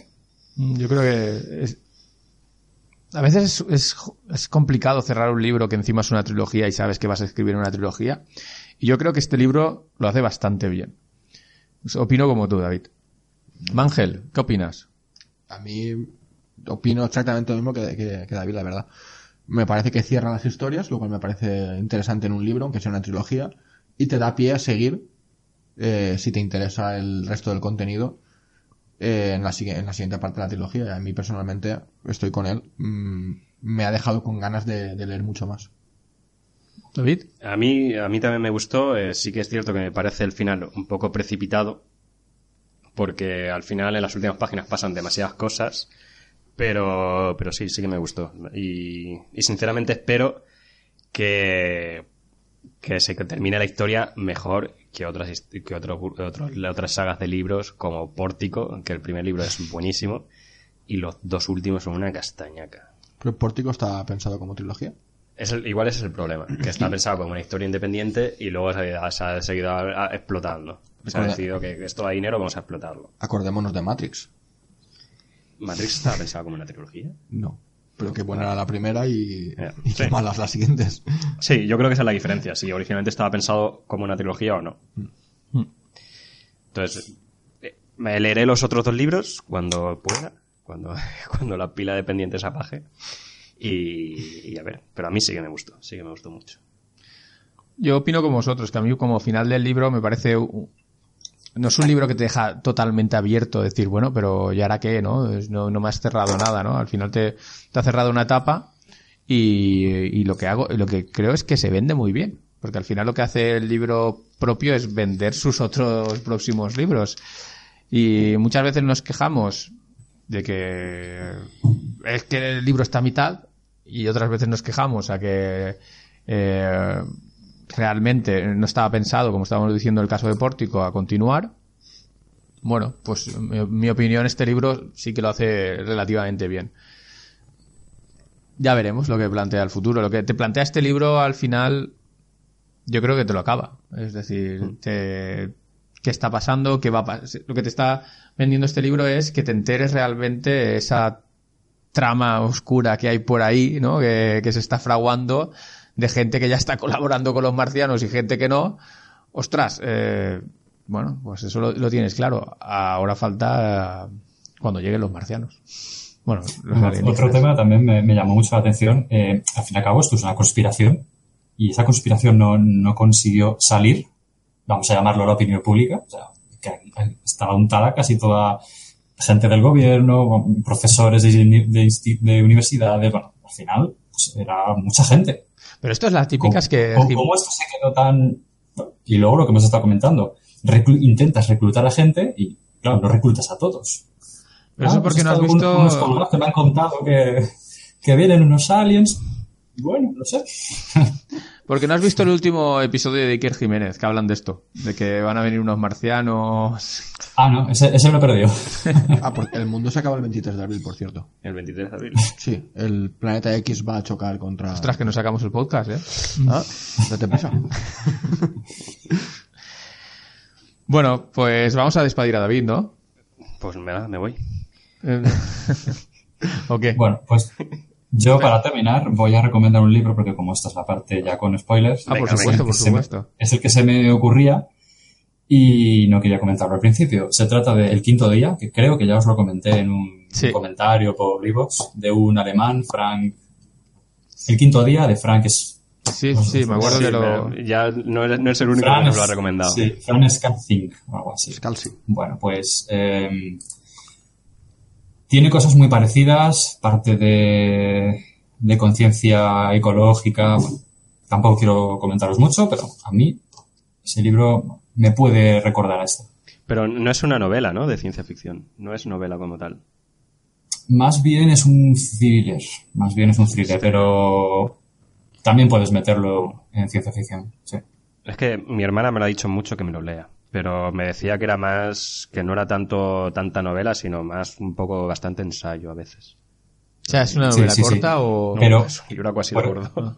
Sí, 1600 páginas o 1700. Por eso digo que, Y decimos que, que es más bien thriller, pero, pero sí que tiene mucha ciencia ficción porque comenta eh, mucha ciencia eh, de los estratos marinos, eh, especies marinas. Ya sé por qué te lo recomendó tu hermana. Sí, sí. Pero a, mí, a mí ese libro me, me gustó y siempre que puedo lo, lo recomiendo. Entonces, si, si os animáis, puede que, puede que os guste. En algún No es un libro, lo tendré que leer. Pues sí, sí. no es un libro muy, muy profundo, muy, muy, muy complicado. Es una lectura veraniega, muy rápida. Aunque asuste el número de páginas, de verdad que se lee, se lee muy rápido. Yo lo recomiendo. Eh, Va subiendo escalones en la lista. Yo, yo os lo he contado varias veces, lo tengo muy pendiente. Sí, Me arrepiento yo- de no haberlo comprado el día que lo vi. Me acabas de hablar del mar. No es el la. Bueno, pues Tocho, sí, eh, Sí, sí, lo sé. una enciclopedia del mar.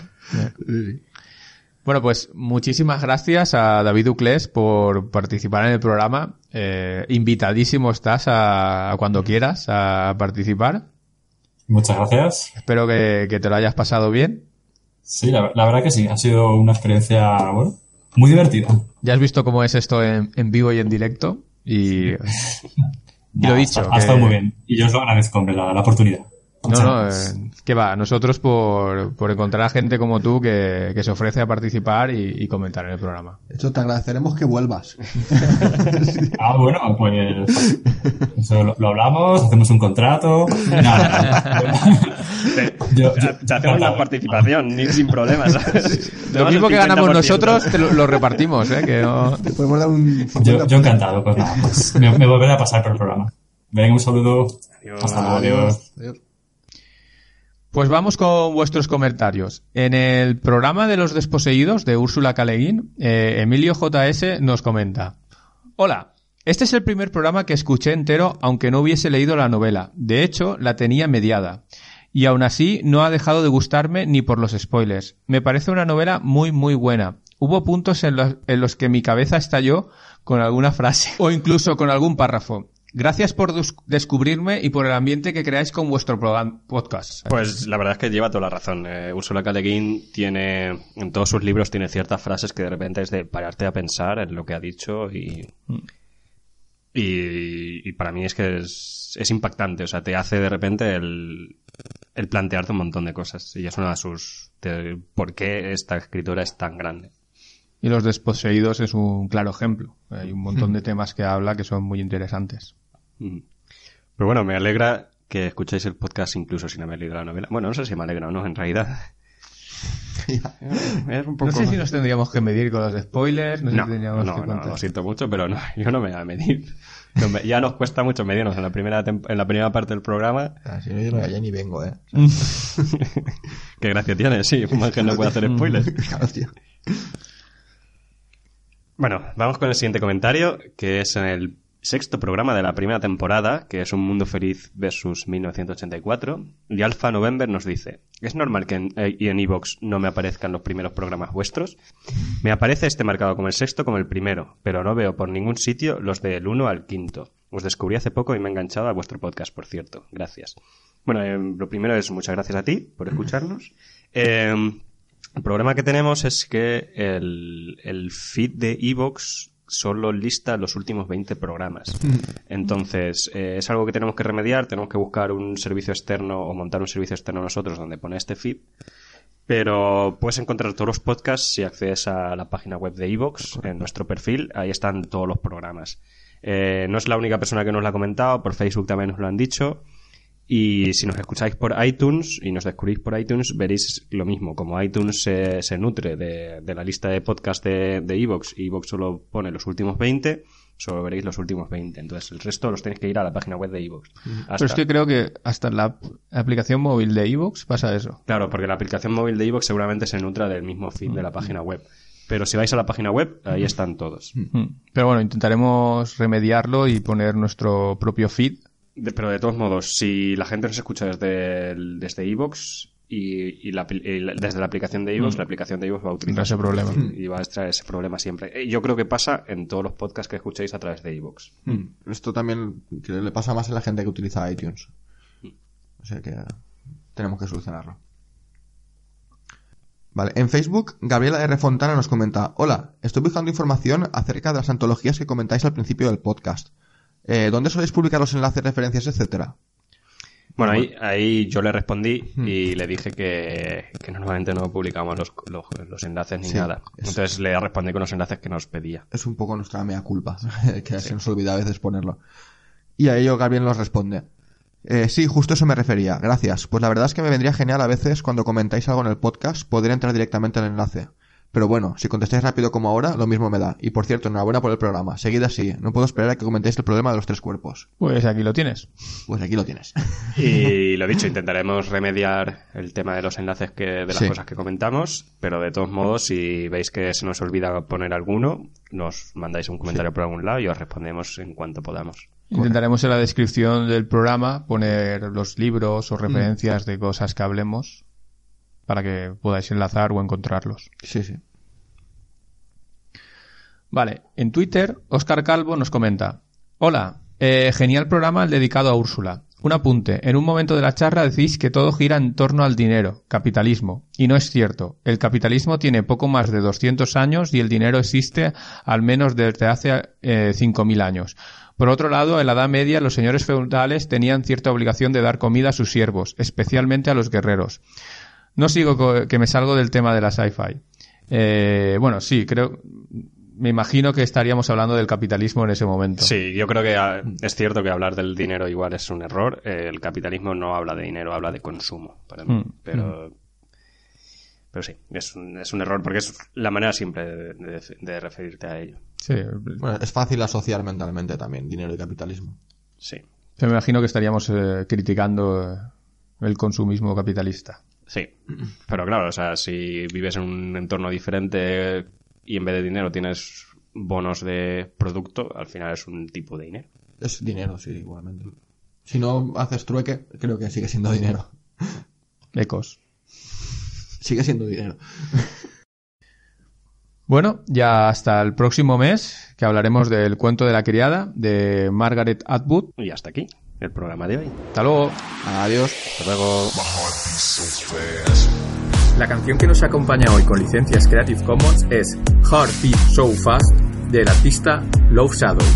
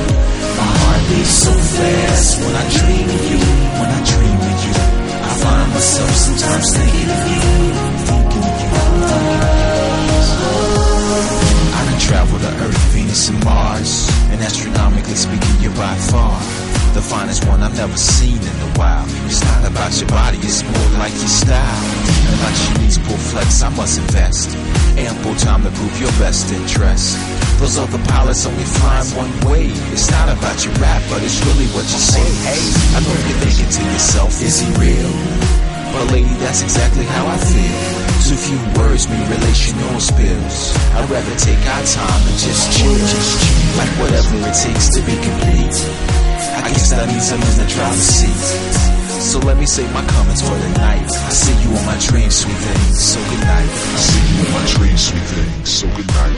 My heart beats. My heart beats. I see you in my dreams, sweet thing. So good night. My heart beats so fast when I dream of you. When I dream of you, I find myself sometimes thinking of you. Thinking of you. Thinking of you. My heart beats so fast when I dream of you.